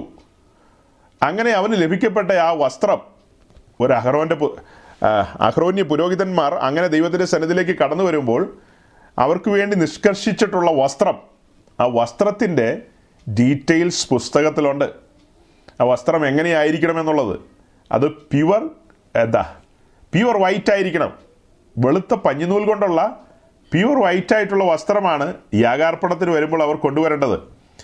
അവരുടെ ഇന്നർ ഗാർമെൻറ്റ്സും ഔട്ടർ ഗാർമെൻറ്റ്സും ഒക്കെയുണ്ട്. അതൊക്കെ ഡീറ്റെയിൽ ആയിട്ടുള്ളൊരു സ്റ്റഡിയാണ്. അതിൽ യാതൊരു കറകളോ യാതൊരു സ്പോട്ടും യാതൊന്നും പാടില്ലെന്ന്, അത്ര വെണ്മയായിരിക്കണം, യാതൊരു ചുളുക്കം പോലും പാടില്ല. അങ്ങനെയാണ് അവർ ദൈവസന്നിധിയിലേക്ക് കടന്നു വരേണ്ടത്. അപ്പോൾ പുതിയ നിയമ ഭക്തന്മാരായ നാം രക്ഷിക്കപ്പെട്ട് സ്നാനപ്പെട്ട് വരുമ്പോൾ നമുക്ക് ഒരു വിശുദ്ധാലങ്കാരം ലഭിക്കുന്നുണ്ട്. ഒരു പൗരോഹിത്യ വസ്ത്രം ലഭിക്കുന്നുണ്ട്, ഒരു ഉത്സവ വസ്ത്രം ലഭിക്കുന്നുണ്ട്, ഒരു നീതിയുടെ വസ്ത്രം ലഭിക്കുന്നുണ്ട്. ആ വസ്ത്രവുമായിട്ടാണ് നാം ദൈവത്തിൻ്റെ സന്നിധിയിലേക്ക് വരുന്നത്. അല്ലാതെ ആർക്കും വരാൻ കഴിയില്ല. അതുകൊണ്ടാണ് പറയുന്നത്, രക്ഷിക്കപ്പെട്ട് സ്നാനപ്പെട്ട് കൃപയിൽ നിൽക്കുന്നവർക്ക് മാത്രമേ ദൈവത്തിൻ്റെ സന്നിധിയിൽ ആരാധനയ്ക്ക് കടന്നു വരുവാൻ കഴിയൂ. പക്ഷെ എനിക്കറിയാവുന്ന ചില പാസ്റ്റർമാർക്ക് ആ ബോധമില്ല. അതെന്താ അങ്ങനെ പറഞ്ഞേ? ബോധമില്ലെന്ന് എങ്ങനെ ഞാൻ അളന്നു? അതിനുള്ള മീറ്റർ എൻ്റെ കയ്യിലുണ്ടോ എന്ന് ചോദിച്ചാൽ ചെറിയൊരു മീറ്ററുണ്ട്. ആ മീറ്റർ എന്തെന്ന് ചോദിച്ചാൽ, അവർ നടത്തുന്ന കൺവെൻഷനിൽ പാട്ടും പരിപാടിയും ഉണ്ടല്ലോ. അതിൽ തട്ടുമുട്ട് പരിപാടികൾക്ക് വരുന്ന പാർട്ടികൾ, തട്ടുക മുട്ടുക എന്ന് പറഞ്ഞാൽ മനസ്സിലായില്ലേ, അവരൊന്നും രക്ഷിക്കപ്പെട്ടത് സ്നാനപ്പെട്ടതൊന്നുമല്ല. സി എസ് ഐക്കാരനും ഹിന്ദു മുസ്ലിമും അങ്ങനെയുള്ളവനൊക്കെയാണ് തട്ടാനും മുട്ടാനും വരുന്നത്. ഇവിടെ അത്യുന്നതൻ്റെ സന്നിധിയിൽ ആരാധന, നമ്മുടെ ഭാഷയിലേതാ ധൂപാർപ്പണമാകട്ടോ, ധൂപാർപ്പണം ഹോളി പ്ലേസിൽ. ധൂപാർപ്പണത്തിൽ എല്ലാവർക്കും വരാൻ പറ്റില്ല. അഹരോന്റെ പുത്രന്മാരായ പുരോഹിതന്മാർക്കേ വരാൻ പറ്റൂ. അവര് നിയോഗിക്കപ്പെട്ടവരായിരിക്കണം. അവരെ വെള്ളത്തിൽ കഴുകണം, നിലയങ്കി ധരിപ്പിക്കണം, തലയിൽ അഭിഷേക തൈലം ഒഴിക്കണം, തലയിൽ മുടി വെക്കണം, നെറ്റിമേൽ പട്ടം വെക്കണം. എന്ന് പറഞ്ഞാൽ യഹോവയ്ക്ക് വിശുദ്ധനെന്ന ആ ഗോൾഡ് പ്ലേറ്റ് ഇവിടെ നെറ്റിയിലിരിക്കണം. ഇതെല്ലാമായിട്ടേ പുരോഹിതൻ വരാൻ പറ്റൂ. അങ്ങനെ തന്നെയാണ് നാമും വരുന്നത്. അതാണ് രസം. നാം സത്യാരാധനയ്ക്ക് വരുന്ന സമയങ്ങളിലെല്ലാം അങ്ങനെയാണ് വരുന്നത് സഹോദരങ്ങളെ. അങ്ങനെയല്ലാത്ത ഏതെങ്കിലും പുള്ളികളുണ്ടെങ്കിൽ ക്രമീകരിച്ചു കൊള്ളുക. അങ്ങനെ തന്നെയാണ് വരേണ്ടത്. പക്ഷേ ഈ സീസൈക്കാരൻ രക്ഷ എന്താണെന്നോ സ്നാനം എന്താണെന്നോ എ ബി സി ഡിയോ കേൾക്കാത്ത അവൻ, അവന് വാസനയുണ്ടെന്നേ തട്ടാനും മുട്ടാനും. വാസനയുണ്ടായിട്ട് കാര്യമില്ല. അവനെ ഇവിടെ അനുവദിക്കാൻ പറ്റത്തില്ല. സമാഗമന കൂടാരത്തിന് മുൻപിലോ യെരുശലേം ദേവാലയത്തിന് മുൻപിലോ കൊയറുണ്ട്. കൊയർ, ആ കൊയർ രണ്ടായിട്ട് പറഞ്ഞു കഴിഞ്ഞാൽ ഗായക സംഘമുണ്ട്, വാദ്യവൃന്ദക്കാരും ഉണ്ട്. രണ്ട് കൂട്ടരാ, രണ്ട് കൂട്ടർ. ഈ രണ്ട് കൂട്ടരും നിയോഗം പ്രാപിച്ചവരായിരിക്കണം. അഹരോന്റെ പുത്രന്മാരൊന്നും അല്ല അവർ, ലേവ്യ കുലത്തിലുള്ളവരാണെന്ന് മാത്രം. അവര് വാതിലിനകത്തേക്ക് ഒരു ഇഞ്ച് കാലെടുത്ത് വെക്കുന്നില്ല, വാതിലിന് വെളിയിലാണ് അവർ. ശരിക്കും വാതിലിന് വെളിയിലാണ്. അവിടെ നിന്ന് പാട്ട് പാടാനും ഈ കൈത്താളങ്ങളും വാദിത്രങ്ങളും വീണകളും ഒക്കെ ഉപയോഗിക്കാൻ അവരുടെ തലയിൽ അഭിഷേക തൈലം ഒഴിക്കണം. ചുമ്മയൊന്നും ഇത് കൈകാര്യം ചെയ്യാൻ പറ്റില്ല. പാട്ട് പാടുന്ന കാര്യമാണ് പറഞ്ഞത്, ഈ വാദ്യമേളങ്ങൾ ഉപയോഗിക്കുന്നവരുടെ കാര്യമാണ് പറഞ്ഞത്. അവർ പ്രാകാരത്തിൽ പോലും വരുന്നില്ല, വിശുദ്ധ സ്ഥലത്തേക്ക് ഒട്ടും വരുന്നില്ല. ഇവിടെ നിന്ന് പാടുന്ന അവർക്ക് ഈ പറഞ്ഞ കാര്യങ്ങളൊക്കെ വേണം. അപ്പം ഞാൻ ചോദിച്ചു, ബ്രദർ ഏത് കൂട്ടായ്മയിലാന്ന് ചോദിച്ചു. ഞങ്ങൾ സി എസ് ഐക്കാരാന്ന് പറഞ്ഞു. ശരിക്കും അടിച്ചോളാൻ പറഞ്ഞു. ഉപദേശി എനിക്ക് വേണ്ടപ്പെട്ടതാന്നേ, നന്നായിട്ട് അടിച്ചോളാൻ പറഞ്ഞു. വേണേ കെസ്റ്ററിനെ വിളിച്ച് ഒരു പാട്ട് പാടിക്കും. ഈ കഴിഞ്ഞ ദിവസം ഞാൻ ഏതൊരു ഉപദേശിയോട് സംസാരിച്ചല്ലോ, അത് ഏത് ഉപദേശിയാണ് ഓർക്കുന്നില്ല. എൻ്റെ സ്നേഹിതനാണ്, പേരൊന്നും ഞാൻ പറയില്ല. എന്തായാലും ഞാൻ തന്നെ ഒന്ന് ഓർത്തെടുക്കാൻ വേണ്ടിയിട്ടാണ്. ഞങ്ങളിങ്ങനെ സംസാരിച്ചു പോയ കൂട്ടത്തിൽ ഈ പാട്ടുകളെക്കുറിച്ച് പറഞ്ഞു. നമ്മുടെ സബ്ജക്റ്റിൽ നമുക്ക് നിൽക്കേണ്ടതാണ് മര്യാദ. എന്നാലും ഇതങ്ങ് ഓർത്തപ്പോൾ അങ്ങ് പറയുകയാണ്, കാരണം നിങ്ങളുടെയൊക്കെ ഉള്ളിൽ ഇങ്ങനത്തെ ചിന്തകൾ കാണും. അതുകൊണ്ട് പറയണം, പങ്കുവയ്ക്കാതെ ഒക്കില്ല. ഞാൻ പറഞ്ഞു, ഞാൻ കെസ്റ്റർ ഗിസ്റ്ററിൻ്റെ ഒന്നും പാട്ടിട്ട് കേൾക്കാറില്ലെന്ന് പറഞ്ഞു. അയ്യോ അതെന്നാന്ന് ചോദിച്ചു. നല്ല മ്യൂസിക്കാ, നല്ല ഈണമാണെന്ന് പറഞ്ഞു. അത് ശരിയായിരിക്കാം. വേറെ വല്ല സിനിമാ പാട്ടൊക്കെയാണ് കേൾക്കായിരുന്നു, അത് രക്ഷിക്കപ്പെടുന്നതിന് മുമ്പ്. ഇപ്പം അതൊട്ട് കേൾക്കാറുമില്ല. ക്രിസ്തീയ പാട്ടുകൾ കേൾക്കുക എന്ന് പറഞ്ഞാൽ അതിന് എനിക്കൊരു പ്രമാണമുണ്ട്. ആ പ്രമാണം എന്ന് പറഞ്ഞാൽ പാട്ടുകളെല്ലാം ദൈവത്തെ മഹത്വപ്പെടുന്നതാണല്ലോ, അങ്ങനെയല്ലേ വെപ്പ്, ദൈവത്തെ മഹത്വപ്പെടുന്നതാണ്. അങ്ങനെയെങ്കിൽ സങ്കീർത്തനത്തിൽ പറയുന്നു, അന്യൊരുത്തിന് എൻ്റെ നാമം വായിലെടുക്കണ്ടാന്ന്. അപ്പോൾ വേറൊരാൾക്ക് ഇതൊന്നും പാടാൻ വകുപ്പില്ലെന്നേ. രണ്ടാമത്തെ കാര്യം, ഈ ഓർക്കസ്ട്രയും പരിപാടിയും ഒക്കെ ആയിട്ട് നിൽക്കുമ്പോൾ എൻ്റെ ഒരു കസിൻ, അവൻ വിശ്വാസിയൊന്നുമല്ല, അവനൊരു സ്റ്റുഡിയോ ഉണ്ട്.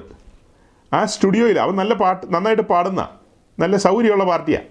അപ്പോൾ അതുകൊണ്ട് പുള്ളിക്കൊരു ഹോബിയാണ്, തൻ്റെ വീട്ടിൽ തന്നെ ഒരു സ്റ്റുഡിയോ, അവിടെ കെസ്റ്റർ ഗിസ്റ്ററൊക്കെ വരുന്നത് ഞാൻ കണ്ടിട്ടുണ്ട്, അങ്ങനെ വലിയ പാട്ടുകാരൊക്കെ. അവിടെ ഈ മ്യൂസിക് കാര്യങ്ങളൊക്കെ ഓർഗൻ, വയലിൻ, പിന്നെ എന്നാ കുറേ സാധനങ്ങളുണ്ടല്ലോ. എല്ലാത്തിൻ്റെ പേരെനിക്കറിയില്ല കേട്ടോ, എനിക്കറിയില്ല. എനിക്ക് തമ്പേറെന്നും അങ്ങനെയൊക്കെയുള്ള ഡ്രമ്മ്, ഡോലൊക്കെ ഇങ്ങനെയൊക്കെ അറിയാം. അതല്ലാതെ ഓരോ സാധനത്തിൻ്റെ പേര് ചോദിച്ചു കഴിഞ്ഞാൽ ഞാൻ കുഴഞ്ഞു പോകും. അപ്പോൾ പിന്നെ ഓർഗൻ്റെ പേര് ചോദിച്ചു കഴിഞ്ഞാൽ അത് ഏത് കമ്പനിയുടെയാണെന്ന് ചോദിച്ചാൽ നിസാൻ്റെയോ മസ്തയുടെയോ അങ്ങനെ ഏതൊക്കെയോ കമ്പനിയുടെയോ ഒക്കെയാണ്, അത്രയൊക്കെ അറിയാം. നവീനൊന്നും ഉണ്ടെങ്കിൽ കോപിക്കരുത്, കറക്റ്റ് പേരെനിക്ക് അറിയില്ല, അറിയാൻ മേലാത്തതുകൊണ്ടാണ് പറഞ്ഞത്. പക്ഷേ എനിക്ക് അറിയാവുന്നൊരു കാര്യമാണ് പറഞ്ഞത്, ഇങ്ങനെ ദൈവസന്നിധിയിൽ നിന്ന് പാടണമെങ്കിൽ അവൻ വേർതിരിക്കപ്പെട്ടവനായിരിക്കണം, അവൻ്റെ തലയിൽ അഭിഷേക തൈലം വീണിരിക്കണം. പാടണമെങ്കിൽ അവൻ വിശുദ്ധാലങ്കാരം ധരിക്കണം. വിശുദ്ധാലങ്കാരം എന്ന് പറഞ്ഞാൽ അവൻ ദൈവസന്നിധിയിൽ നിൽക്കാനുള്ള ആ ഗാർമെന്റ് ധരിച്ചുകൊണ്ട്, വിശുദ്ധ വസ്ത്രം ധരിച്ചുകൊണ്ടേ നിൽക്കാൻ പാടുള്ളൂ.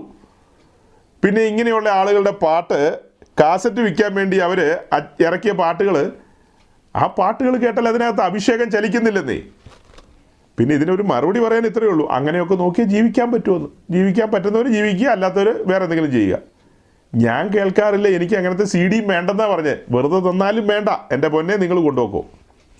അതേസമയം ഏതെങ്കിലും ലോക്കൽ ചർച്ചിൽ സഹോദരങ്ങളിരുന്ന് വലിയ ഈണമൊന്നുമില്ലാതിരുന്ന് പാട്ട് പാടുകയാണ്. അവർ പാടുന്നു, ആത്മാവിൽ ആരാധിക്കുന്നു. അതാരെങ്കിലും റെക്കോർഡ് ചെയ്ത് അയച്ചാൽ ഞാൻ കേൾക്കും. അങ്ങനെയുള്ള പാട്ടുകൾ എൻ്റെ കയ്യിലുണ്ട്. ഞാൻ നിങ്ങൾക്കൊക്കെ സെൻഡ് ചെയ്തിട്ടുണ്ട് ചിലർക്കൊക്കെ. അല്ലാത്ത ഒരു പാട്ട് ഞാൻ സെൻഡ് ചെയ്തതായിട്ട് ആരെങ്കിലും പറയാവോ? ചിത്ര പാടിയൊരു പാട്ട്, കുമാരി കുമാരി അല്ലല്ലോ സഹോദരി, കുമാരിയല്ല കല്യാണം കഴിച്ച സഹോദരി ചിത്ര, പ്രശസ്തയായ ചിത്ര പാടിയൊരു പാട്ട്. ആ പാട്ടിൻ്റെ പേര് മറന്നുപോയില്ലോ. ഓ, ഒരു പ്രശസ്തമായ പാട്ട്, ഒത്തിരി പാട്ട് പുള്ളിക്കാരി പാടിയിട്ടുണ്ട്. ദൈവത്തെ മഹത്വപ്പെടുന്നൊരു പാട്ടാണ്. അതെനിക്കൊരാൾ അയച്ചു തന്നു, മനോഹരമാണെന്ന് പറഞ്ഞു. എനിക്കൊട്ടും മനോഹരമായിട്ട് തോന്നിയില്ല. പുള്ളിക്കാരി കിടന്നുറങ്ങിയിട്ട് നേരം വെളുത്ത് കുളിച്ച് റെഡിയായിട്ട് നേരെ അയ്യപ്പൻ്റെ പാട്ടാണ് പിന്നെ പാടിയത്. ഞാനെങ്ങനെ ഇത് കേൾക്കും? ഇന്ന് അവൾ യഹോവയെ വാഴ്ത്തി പാടി, നാളെ അയ്യപ്പൻ്റെ പാട്ടാണ് പാടുന്നത്. സഹോദരങ്ങളെ, ഈ പ്രായോഗിക കാര്യങ്ങളാണ് ഇതെല്ലാം. വിശുദ്ധിയാണ് വിഷയം. പറഞ്ഞ് മുന്നോട്ട് പോകുമ്പോൾ ഇനി വാക്യങ്ങൾ ഒത്തിരി കിടക്കുകയാണ്. വിശുദ്ധാലങ്കാരം ധരിച്ചുകൊണ്ട് മാത്രമേ ദൈവസന്നിധി വരാൻ കഴിയൂ. നമ്മൾ പഴയ നിയമവും പുതിയ നിയമവും ചേർത്ത് നിർത്തി പഠിക്കുന്നവരാണ്. ഇത് രണ്ടും രണ്ട് വഴിക്ക് കൊണ്ട് എറിഞ്ഞു കളഞ്ഞിട്ട് തോന്നുന്ന പോലെ പാട്ടും കൂത്തുമായിട്ട് വന്നാലൊന്നും നടക്കില്ല. ദൈവസന്നിധി അലക്ഷ്യമാക്കാൻ പാടില്ല. ആദ്യം നമ്മൾ യെശയ്യാവിൻ്റെ ദിവസം ആറാം അധ്യായത്തിൽ ഒരു സൂചന അങ്ങ് തന്നു കഴിഞ്ഞു. കാണാതെ അറിയാവുന്ന കാര്യമായതുകൊണ്ടാണ് വാക്യം ഒന്നും എടുത്ത് വായിപ്പിക്കാത്തത്. മഹത്വ സിംഹാസനം, സെറാഫുകൾ നിൽക്കുന്നു, സ്വർഗീയ സൈന്യം വാഴ്ത്തിപ്പാടുന്നൊരു രംഗം. ആ മഹത്വം, വിശുദ്ധി, ആ തേജസ്സിൻ്റെ നില, അതേ സ്ഥലത്തേക്ക് നമ്മൾ വരികയാണ്. കണ്ടീഷൻസ് പറഞ്ഞു തുടങ്ങുകയാണ്. ആദ്യം വിശുദ്ധാലങ്കാരത്താൽ വരണം. രണ്ടാമതൊരു വാക്യം കൂടെയുണ്ട്, തൊണ്ണൂറ്റി മൂന്നാം സങ്കീർത്തനം അഞ്ചാം അഞ്ചാമത്തെ വാക്യം, സാംസ് നയൻറ്റി ത്രീ വേഴ്സ് ഫൈവ്.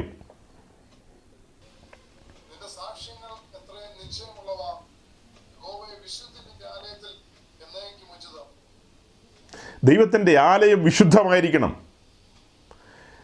ആലയം വിശുദ്ധമായിരിക്കണമെന്നുള്ള വാക്യം വേണമെങ്കിൽ നമുക്ക് ആദ്യം വായിക്കാമായിരുന്നു. ആദ്യം വായിച്ചത് അവിടെ വരുന്ന പുരോഹിതൻ വിശുദ്ധാലങ്കാരം ധരിച്ചുകൊണ്ട് വരണമെന്നാണ്. രണ്ടാമത് വായിച്ച വാക്യത്തിൽ ആലയം എപ്പോഴും വിശുദ്ധമായിരിക്കണമെന്ന്. സഹോദരങ്ങൾ, പറ, നമ്മൾ സമാഗമന കൂടാരത്തെക്കുറിച്ച് പഠിച്ചത്, ധ്യാനിച്ചത്, അത് തെറ്റായി പോയോ? അല്ലെങ്കിൽ അതൊരു എന്താ സമയം കളഞ്ഞ വിഷയമായി പോയോ? ഇപ്പോൾ വായിച്ച വാക്യപ്രകാരം എന്താ നമുക്ക് മനസ്സിലാകുന്നത്? ദൈവത്തിൻ്റെ ആലയം വിശുദ്ധമായിരിക്കണമെന്ന്. സമാഗമന കൂടാരം വിശുദ്ധമായിരിക്കണം. യെരുശലേം ദേവാലയം വിശുദ്ധമായിരിക്കണം. അത് കഴിഞ്ഞാലോ? അത് കഴിഞ്ഞാൽ നമ്മൾ നോട്ടീസിൽ കണ്ട ആ കെട്ടിടം വിശുദ്ധമായിരിക്കണമെന്നാണോ? ഇടുക്കി ജില്ലയിൽ അവർ പണത് പൂർത്തിയാക്കിയൊരു കെട്ടിടമുണ്ടല്ലോ, എം എം മണി സമർപ്പിക്കാൻ പോകുന്നത്, അത് വിശുദ്ധമായിരിക്കണമെന്നാണോ ഇപ്പോൾ വായിച്ചത്? അത് കൊരിന്ത് ലേഖനവുമായിട്ടല്ലേ കണക്ട് ചെയ്ത് നിൽക്കുന്നത്. നാം ഓരോരുത്തരുമാണ് ദൈവത്തിൻ്റെ മന്ദിരം. ആ മന്ദിരത്തിലെ പുരോഹിതന്മാർ നാം ആണ്. ആ മന്ദിരത്തിലെ യാഗവസ്തു നാം തന്നെയാണ്. അപ്പം ഈ മന്ദിരം സദാകാലം വിശുദ്ധമായിരിക്കണം. കാരണം ട്വൻറ്റി ഫോർ ഇൻറ്റു സെവൻ ഇതിൽ മഹത്വം നിറഞ്ഞു നിൽക്കുകയാണ്. ട്വൻറ്റി ഫോർ ഇൻറ്റു സെവൻ പിതൃപുത്ര പരിശുദ്ധാത്മാവാം ത്രിയേക ദൈവം വന്ന് വസിക്കുന്നു. നിങ്ങൾ എൻ്റെ കൽപ്പനകളെ പ്രമാണിച്ചാൽ ഞാനും പിതാവും നിങ്ങളിൽ വസിക്കുമെന്ന് കർത്താവിൻ്റെ വാഗ്ദത്തമല്ലേ. അപ്പോൾ പിതൃപുത്ര പരിശുദ്ധാത്മാവാം ത്രിയേക ദൈവം വസിക്കുന്ന ദൈവത്തിൻ്റെ മന്ദിരം സൂക്ഷ്മതയോടെ കൈകാര്യം ചെയ്യണം, സൂക്ഷ്മതയോടെ കൊണ്ടു നടക്കണം. ഈ മന്ദിരത്തിലെ വിശുദ്ധ വസ്തുക്കൾ, ഹോളി തിങ്സ്, ആ വിശുദ്ധ വസ്തുക്കളെ കൈകാര്യം ചെയ്യുന്ന, ചുമക്കുന്ന കെഹാത്യരാണ് നാം ഓരോരുത്തരും. അങ്ങനെയല്ലേ? കൂടാരത്തിൽ വിശുദ്ധ വസ്തുക്കളുണ്ടല്ലോ, യാഗപീഠം, പെട്ടകം, വിളക്കെന്നൊക്കെ പറയുന്നതെല്ലാം മോസ്റ്റ് ഹോളി തിങ്സ് ആണത്. അതെല്ലാം ചുമക്കുന്നവരും കൂടെയാണ് നാം. പല ആംഗിളിൽ നിന്നല്ലേ നമ്മൾ നമ്മളെ തന്നെ കാണുന്നത്. അങ്ങനെയുള്ള നമ്മളോട് പറയുന്നത് എന്താ? യെശയ്യാവ് അൻപത്തിരണ്ടിൻ്റെ പതിനൊന്ന്, Isaiah fifty two verse eleven. ഇപ്പം സങ്കീർത്തനം തൊണ്ണൂറ്റി മൂന്ന് ഒരു സീരിയസ് വാക്യം തന്നെയാണ്. ദൈവത്തിൻ്റെ ആലയം സദാകാലം വിശുദ്ധമായി സൂക്ഷിക്കേണ്ട ബാധ്യത നമുക്കുണ്ട്. ഞാൻ പറഞ്ഞു, സ്നാനക്കുളം, സ്നാനക്കുളത്തിൽ നിന്ന് നേരെ പൊങ്ങി വരുന്ന ഹോരേബിലേക്കാണ്. അവിടെ കൂടാരം നിവർത്തുകയാണ്. കൂടാരം അവിടെ മുതൽ സിയോൻ വരെ അത് വിശുദ്ധിയിൽ സൂക്ഷിക്കണം. യെശയ്യാവ് അൻപത്തി മൂന്നിൻ്റെ പതിനൊന്ന് സോറി അൻപത്തിരണ്ടിൻ്റെ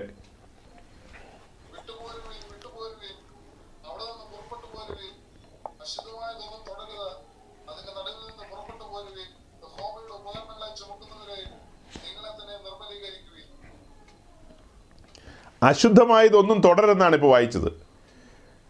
അശുദ്ധം അല്ലെങ്കിൽ അശുദ്ധി, അതിൻ്റെ വിപരീതം എന്താ? വിശുദ്ധം അല്ലെങ്കിൽ വിശുദ്ധി, അല്ലേ? അപ്പോൾ അശുദ്ധമായതിലൊന്നും നിങ്ങൾ കൈകടത്തരുത്, അവരുടെ നടുവിൽ നിന്ന് പുറപ്പെട്ടു പോരുവീൻ എന്ന് പറയുമ്പോൾ ഇത് കെഹാത്യരോടാണ് പറയുന്നത്. പുതിയ നിയമത്തിലെ കെഹാത്യർ നാം ഓരോരുത്തരുമാണ്. ആൺപെൺ വ്യത്യാസമന്യേ നാം ഓരോരുത്തരുമാണ് പുതിയ നിയമസഭയിലെ കെഹാത്യർ. പുതിയ നിയമസഭയിലെന്നല്ല, പുതിയ നിയമ ആലയത്തിലെ കെഹാത്യർ നാം ഓരോരുത്തരുമാണ്. അപ്പോൾ ആലയത്തിലെ വിശുദ്ധ വസ്തുക്കളെ ചുമക്കാൻ വിളിക്കപ്പെട്ടവരാണ് നാം നാം സദാകാലം. അത് നിങ്ങളുടെ കണക്കിൽ എങ്ങനെയാണെന്ന് എനിക്കറിയില്ല.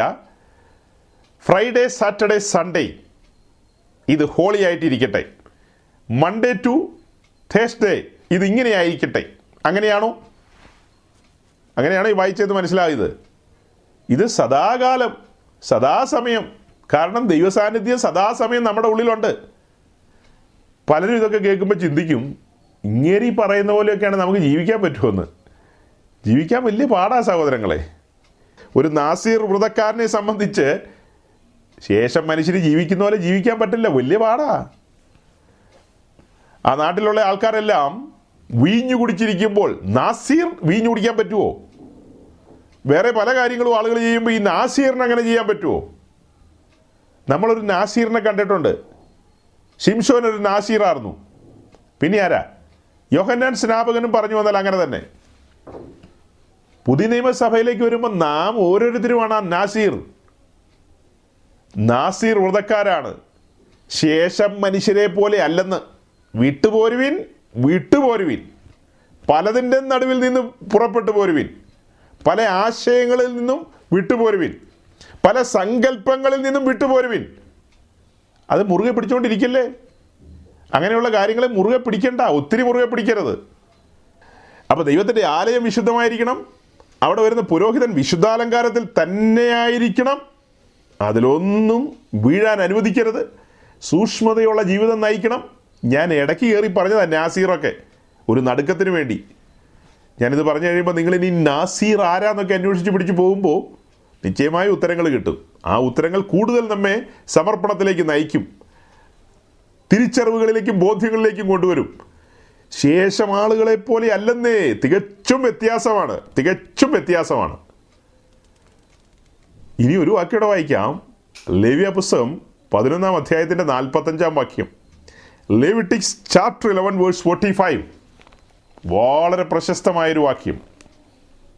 വിശുദ്ധിയാണ് ഇപ്പോഴത്തെ നമ്മുടെ വിഷയം.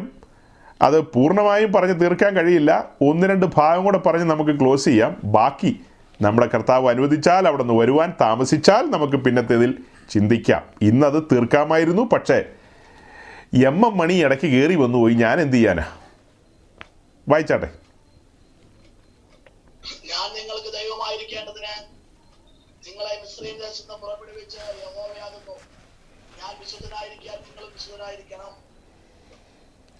ഞാൻ വിശുദ്ധനായിരിക്കാൻ നിങ്ങളും വിശുദ്ധരായിരിക്കണം. You shall therefore be holy, for I am holy. ഞാൻ വിശുദ്ധനായിരിക്കാൻ നിങ്ങളും വിശുദ്ധരായിരിക്കണം. ഇസ്രായേലിനോട് പറയാണ്, മിസ്രൈമിൽ നിന്ന് വിടുവിച്ചു കൊണ്ടുവന്ന ജനത്തോട് വലിയവനായ ദൈവം പറയാണ്. മരുഭൂമിയിൽ നിന്നാണ് ഇത് പറയുന്നത്. ഒട്ടും കേൾക്കാൻ താല്പര്യമുള്ള കാര്യങ്ങളല്ല ഇതൊന്നും, പക്ഷേ പറയാണ് ദൈവം. പറയാതെ തരവില്ലല്ലോ. ഞാൻ വിശുദ്ധനാകൊണ്ട് നിങ്ങളും വിശുദ്ധരായിരിപ്പിൻ. ലേവ്യ പുസ്തകത്തിലാണ് പറയുന്നത്. ലേവ്യ പുസ്തകം എന്ന് പറയുന്നത് ആരാധനയുമായി ബന്ധപ്പെട്ട പുസ്തകമാണ്. ലേവ്യ പുസ്തകം എന്ന് പറയുന്നത് ആരാധനയുമായി ബന്ധപ്പെട്ട പുസ്തകം. അവിടെയാണ് നമ്മൾ വായിക്കുന്നത്, ഞാൻ വിശുദ്ധനാകൊണ്ട് നിങ്ങളും വിശുദ്ധരായിരിപ്പിൻ. ദൈവം നമ്മളോട് പറയുകയാണ്. അപ്പോൾ പുതിയ നിയമ ആരാധന പുതിയ നിയമ സഭയാം ആലയത്തിലേക്ക് വന്നിരിക്കുന്ന അവിടുത്തെ ആരാധനക്കാരായ നാം ഓരോരുത്തരും ഈ വാക്യം കേട്ട് നടുങ്ങണം. വലുവനായ ദൈവം നമ്മോട് പറയുകയാണ്, ഞാൻ വിശുദ്ധനായിരിക്കുകൊണ്ട് നിങ്ങളും വിശുദ്ധരായിരിപ്പിൻ. അപ്പോൾ ഇത് വളരെ സീരിയസ് ആയൊരു കാര്യമാണ്. ഈ വിശുദ്ധി എന്നൊരു വിഷയം തന്നെ ഈ കാലഘട്ടത്തിൽ അങ്ങനെ പ്രസംഗിക്കാറില്ല അധികം. നമ്മളിത് മാത്രം പറയാൻ വേണ്ടി വന്നതല്ല, കുറേ നാളുകളായിട്ട് പറഞ്ഞു കൊണ്ടുവരുന്ന കാര്യത്തിൻ്റെ എന്താ പിന്തുടർച്ചയെന്നോണം പറഞ്ഞു പറഞ്ഞു പറഞ്ഞാണ് ഇവിടെ വന്നത്. ദൈവസന്നിധിയിൽ ആരാധനയ്ക്ക് കടന്നു വരുന്ന ഒരു പുരോഹിതൻ എങ്ങനെയായിരിക്കണം? പഴയ നിയമത്തിലെ പുരോഹിതന്മാർ എങ്ങനെയായിരുന്നു? അങ്ങനെയെങ്കിൽ പുതിയ നിയമ പുരോഹിതന്മാർ എങ്ങനെയായിരിക്കണം? അവർ വേഷഭൂഷാദികളിലാണ് ദൈവസന്നിധിയിൽ വരുന്നത്. നമ്മളെ കാണുമ്പോൾ വേഷഭൂഷാദികളില്ലെന്നേ ഉള്ളൂ.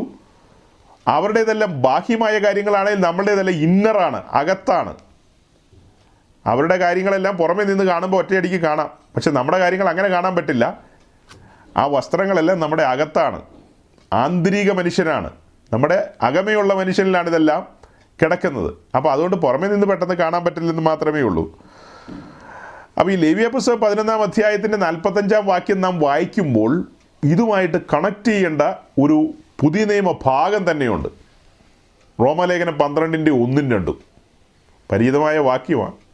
ആ വാക്യം വായിച്ച് നമുക്കിന്ന് അവസാനിപ്പിക്കാം. Romans chapter twelve verse one and two.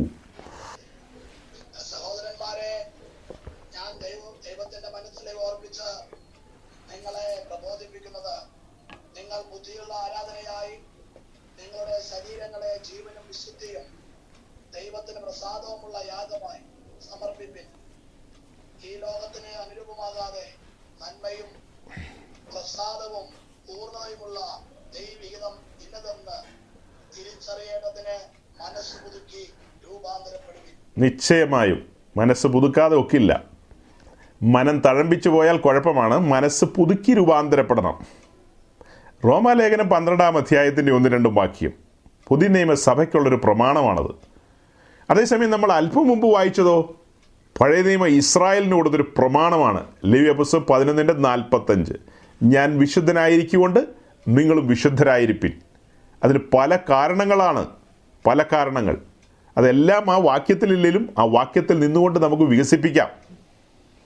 ഞാൻ വിശുദ്ധനായതുകൊണ്ട് നിങ്ങൾ വിശുദ്ധരായിരിപ്പിൻ എന്ന് പറയാൻ കാരണം, പരിശുദ്ധനായ ദൈവം നിങ്ങളുടെ നടുവിൽ വസിക്കുകയാണ്. അവൻ്റെ മന്ദിരം വിശുദ്ധമായിരിക്കണം.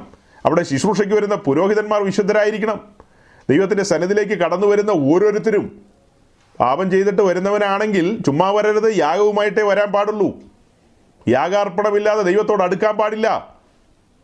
യാഗാർപ്പണത്തോടെ മാത്രം അടുക്കണം. തൻ്റെ ലംഘനം ഏറ്റുപറഞ്ഞ് ഉപേക്ഷിച്ച് ദൈവത്തിൻ്റെ സന്നിധിയിൽ വന്ന് യാഗമർപ്പിച്ച് ക്രമീകരണങ്ങൾ പ്രാപിച്ച് മടങ്ങേണ്ടതുണ്ട്. എപ്പോഴും അത് സൂക്ഷിക്കണം. അതുകൊണ്ടാണ് ജീവിതത്തിൽ പ്രതിസന്ധികൾ ഉണ്ടാകുമ്പോൾ ദൈവസന്നിധിയിൽ കടന്നു വന്ന് നിരപ്പ് പ്രാപിച്ച് യാഗങ്ങളിലൂടെ ദൈവത്തോട് അവർ നിരപ്പ് പ്രാപിക്കുന്നത്. പഴയ നിയമത്തിൻ്റെ സിസ്റ്റമാണത്. അപ്പോൾ ദൈവം അവർക്ക് അസന്നിഗ്ധമായി കൊടുത്ത പ്രമാണമാണ്. ഇത് എല്ലാ സമയത്തും ഓർത്തിരിക്കണം, ഞാൻ വിശുദ്ധനാകൊണ്ട് നിങ്ങളും വിശുദ്ധരായിരിക്കണം. പുതിയ നിയമത്തിലേക്ക് വരുമ്പോൾ രക്ഷിക്കപ്പെട്ട ഒരുവൻ സ്നാനക്കുളത്തിലേക്ക് ഇറങ്ങുന്നതിന് മുമ്പ് തന്നെ അവനെ ഓർമ്മിപ്പിക്കുകയാണ്, ഇവിടെ മുതൽ മരണം വരെ നിന്റെ ജീവിതം ഒരു വിശുദ്ധമായ യാഗമായി തീരണം. ജീവനും വിശുദ്ധിയുമുള്ള ഒരു യാഗം, അത് ഒരിക്കലായി അർപ്പിക്കുക മാത്രമല്ല, ആ യാഗം തുടർമാനമായും യാഗപീഠത്തിലായിരിക്കണം. ഈ രണ്ട് വാക്യത്തിന് സമാനതകളുണ്ട് സഹോദരങ്ങളെ. പെട്ടെന്ന് നോക്കിയേ പിടിയിട്ടില്ലെന്നേ ഉള്ളൂ. അത് എക്സ്പ്ലെയിൻ ചെയ്യണം, സമയമില്ലാത്തതുകൊണ്ട് ഞാനിപ്പോൾ പറഞ്ഞു വിടുകയാണ്. നിങ്ങൾ തന്നെ ചിന്തിക്കൂ. ഇന്ന് രണ്ട് വാക്യം മുന്നിൽ വെച്ചിട്ട് പഴയ നിയമ ഇസ്രായേലിനോട് അങ്ങനെ പറയുന്നു, പുതിയ നിയമ ഇസ്രായേലിനോട് തത്തുല്യമായ കാര്യം തന്നെയാണ് പറയുന്നത്. ഒരു യാഗമായി നമ്മെ തന്നെ ഏൽപ്പിച്ചു കൊടുക്കാൻ പറയുമ്പോൾ ആരുടെ സന്നിധിയിലാണ് നാം നമ്മെ ഏൽപ്പിക്കുന്നത്? വലുവനായ ദൈവത്തിൻ്റെ സന്നിധിയിൽ. എന്തിനാണ് നമ്മെ യാഗമായി ഏൽപ്പിക്കുന്നത്? ഇത് കഴിഞ്ഞാൽ ഇവിടെ മുതൽ നാം ദൈവത്തിൻ്റെ നിവാസമായി മാറുകയാണ്. ഈ സ്നാനക്കുളത്തിൽ നിന്ന് പൊങ്ങി ഇങ്ങ് വരിക എന്ന് പറയുമ്പോൾ നാം ദൈവത്തിൻ്റെ നിവാസമായി മാറുകയാണ്. നിവാസത്തെക്കുറിച്ച് എന്താ വായിച്ചത്? തൊണ്ണൂറ്റി മൂന്നാം സങ്കീർത്തനത്തിൽ ദൈവത്തിൻ്റെ ആലയം സദാസമയം വിശുദ്ധമായിരിക്കണം. ഈ ആലയത്തിൽ പുരോഹിതൻ ശുശ്രൂഷിക്കും. ആ പുരോഹിതൻ എപ്പോഴും എങ്ങനെയായിരിക്കണം? വിശുദ്ധാലങ്കാരത്തിലായിരിക്കണം. ഇനി അങ്ങനെ വാക്യങ്ങൾ വേറെ കിടക്കുക. ഇതെല്ലാം വെച്ചിട്ട് നാം ധ്യാനിക്കുമ്പോൾ നമുക്കൊരു ഉത്തരം കിട്ടും. വളരെ സീരിയസ് ആണ് കാര്യങ്ങൾ. അങ്ങനെയെങ്കിൽ ശേഷം മനുഷ്യർ നടക്കുന്നത് പോലെയോ അവരുടെ ഡീലിങ്സ് പോലെയോ നമ്മുടെ കാര്യങ്ങൾ പറ്റത്തില്ല. വളരെ അടക്ക ഒതുക്കത്തോടെ മുന്നോട്ട് പോകണം. അപ്പോൾ ഇനി പറയാനുള്ള കാര്യങ്ങൾ ഒറ്റയടിക്ക് പറയണ്ട, അത് നെക്സ്റ്റ് എപ്പിസോഡാക്കാം. ഏ അത് സ്പ്ലിറ്റ് ചെയ്തേക്കാം, ഒറ്റയടിക്കാകുമ്പോൾ കനം കൂടി പോവും. ഇന്നലെ ഞാൻ ഇച്ചിരി ഡോസേജ് കൂട്ടിയാണ് പറഞ്ഞുകൊണ്ടിരുന്നത്. ഞാൻ ഡോസേജ് കൂട്ടിയതല്ല, കാര്യങ്ങളെല്ലാം പറഞ്ഞു വന്നപ്പോൾ അങ്ങനെയായിപ്പോയി.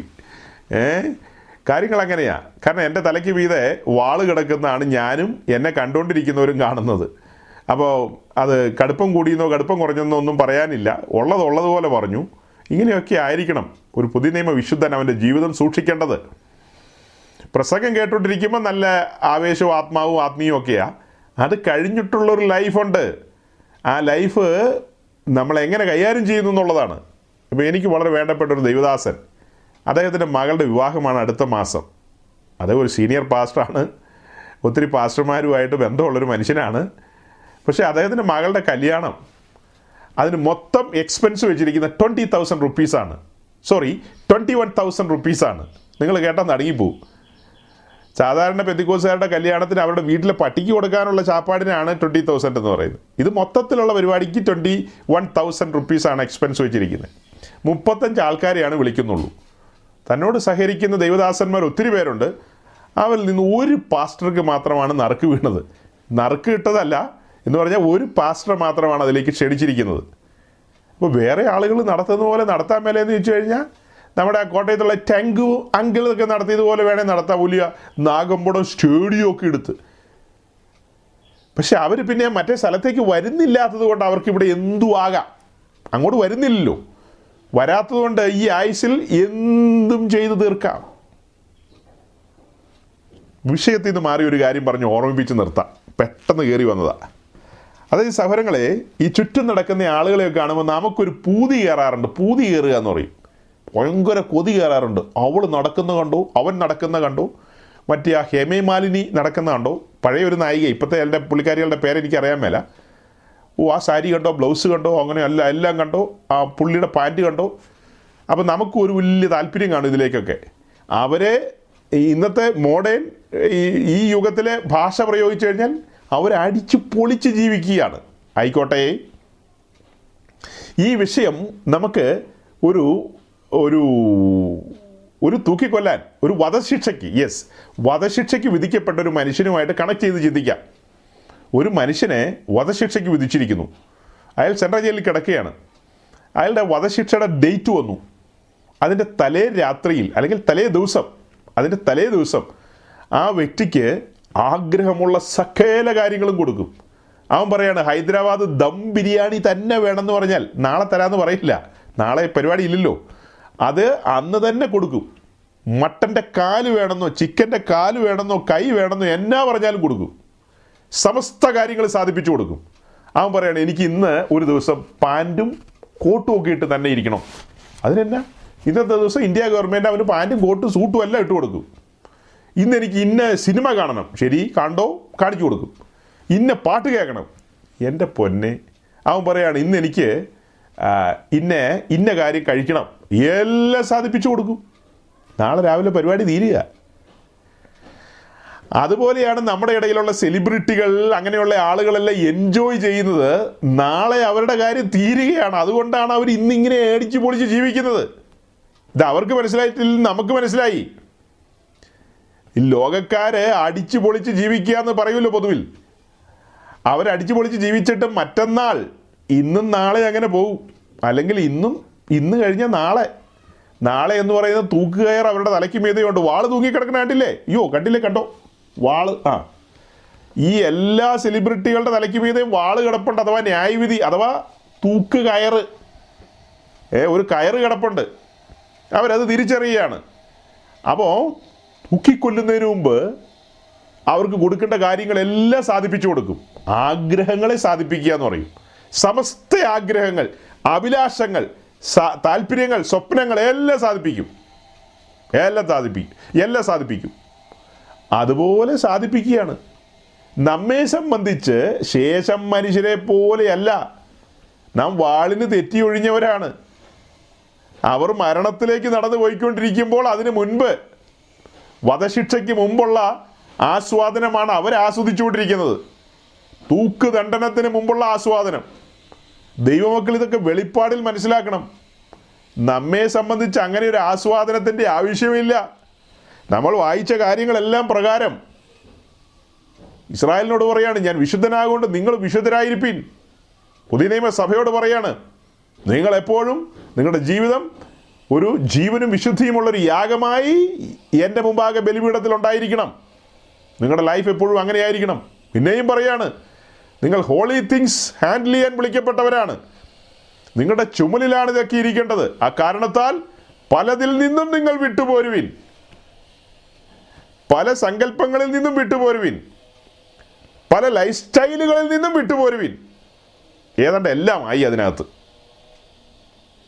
ബാക്കി പൂരിപ്പിക്കാൻ നിങ്ങൾക്കറിയാം. ഏതാണ്ട് എല്ലാമായി കെയർഫുൾ ആയിരിക്കണം. നിങ്ങളെല്ലാം അങ്ങനെയുള്ളവരാണെന്ന് എനിക്കറിയാം. നമ്മുടെ മെസ്സേജ് പിന്നെ ആരെങ്കിലും കേട്ടാൽ അവർക്ക് പ്രയോജനപ്പെടണമല്ലോ. ക്രിസ്ത്യൻ ലൈഫ് എന്ന് പറയുന്നത് പ്രീഷ്യസ് ലൈഫാണ്, വളരെ വാല്യുബിളായിട്ടുള്ളൊരു ലൈഫാണ്. കൈമോശം വന്ന് പോകാൻ പാടില്ല, വളരെ സൂക്ഷ്മതയോടെ കൈകാര്യം ചെയ്യേണ്ടതാണ്. അതുകൊണ്ട് സഹോദരങ്ങളെ, ഒരു സത്യാരാധനക്കാരൻ ദൈവഭയമുള്ളവനായിരിക്കണം, അവൻ ദൈവഭക്തിയിലായിരിക്കണം, പിന്നത്തതിൽ അവൻ തകർന്നു നുറുങ്ങിയ ഹൃദയത്തിനുടമയായിരിക്കണം, അവൻ ദൈവത്തിൻ്റെ സന്നിധിയിൽ എല്ലാ സമയത്തും വിശുദ്ധിയിൽ നിലകൊള്ളണം. വിശുദ്ധി തൻ്റെ ആലയത്തിനും തൻ്റെ ദാസന്മാർക്കും ഉചിതമെന്നാണ് വായിച്ചത്.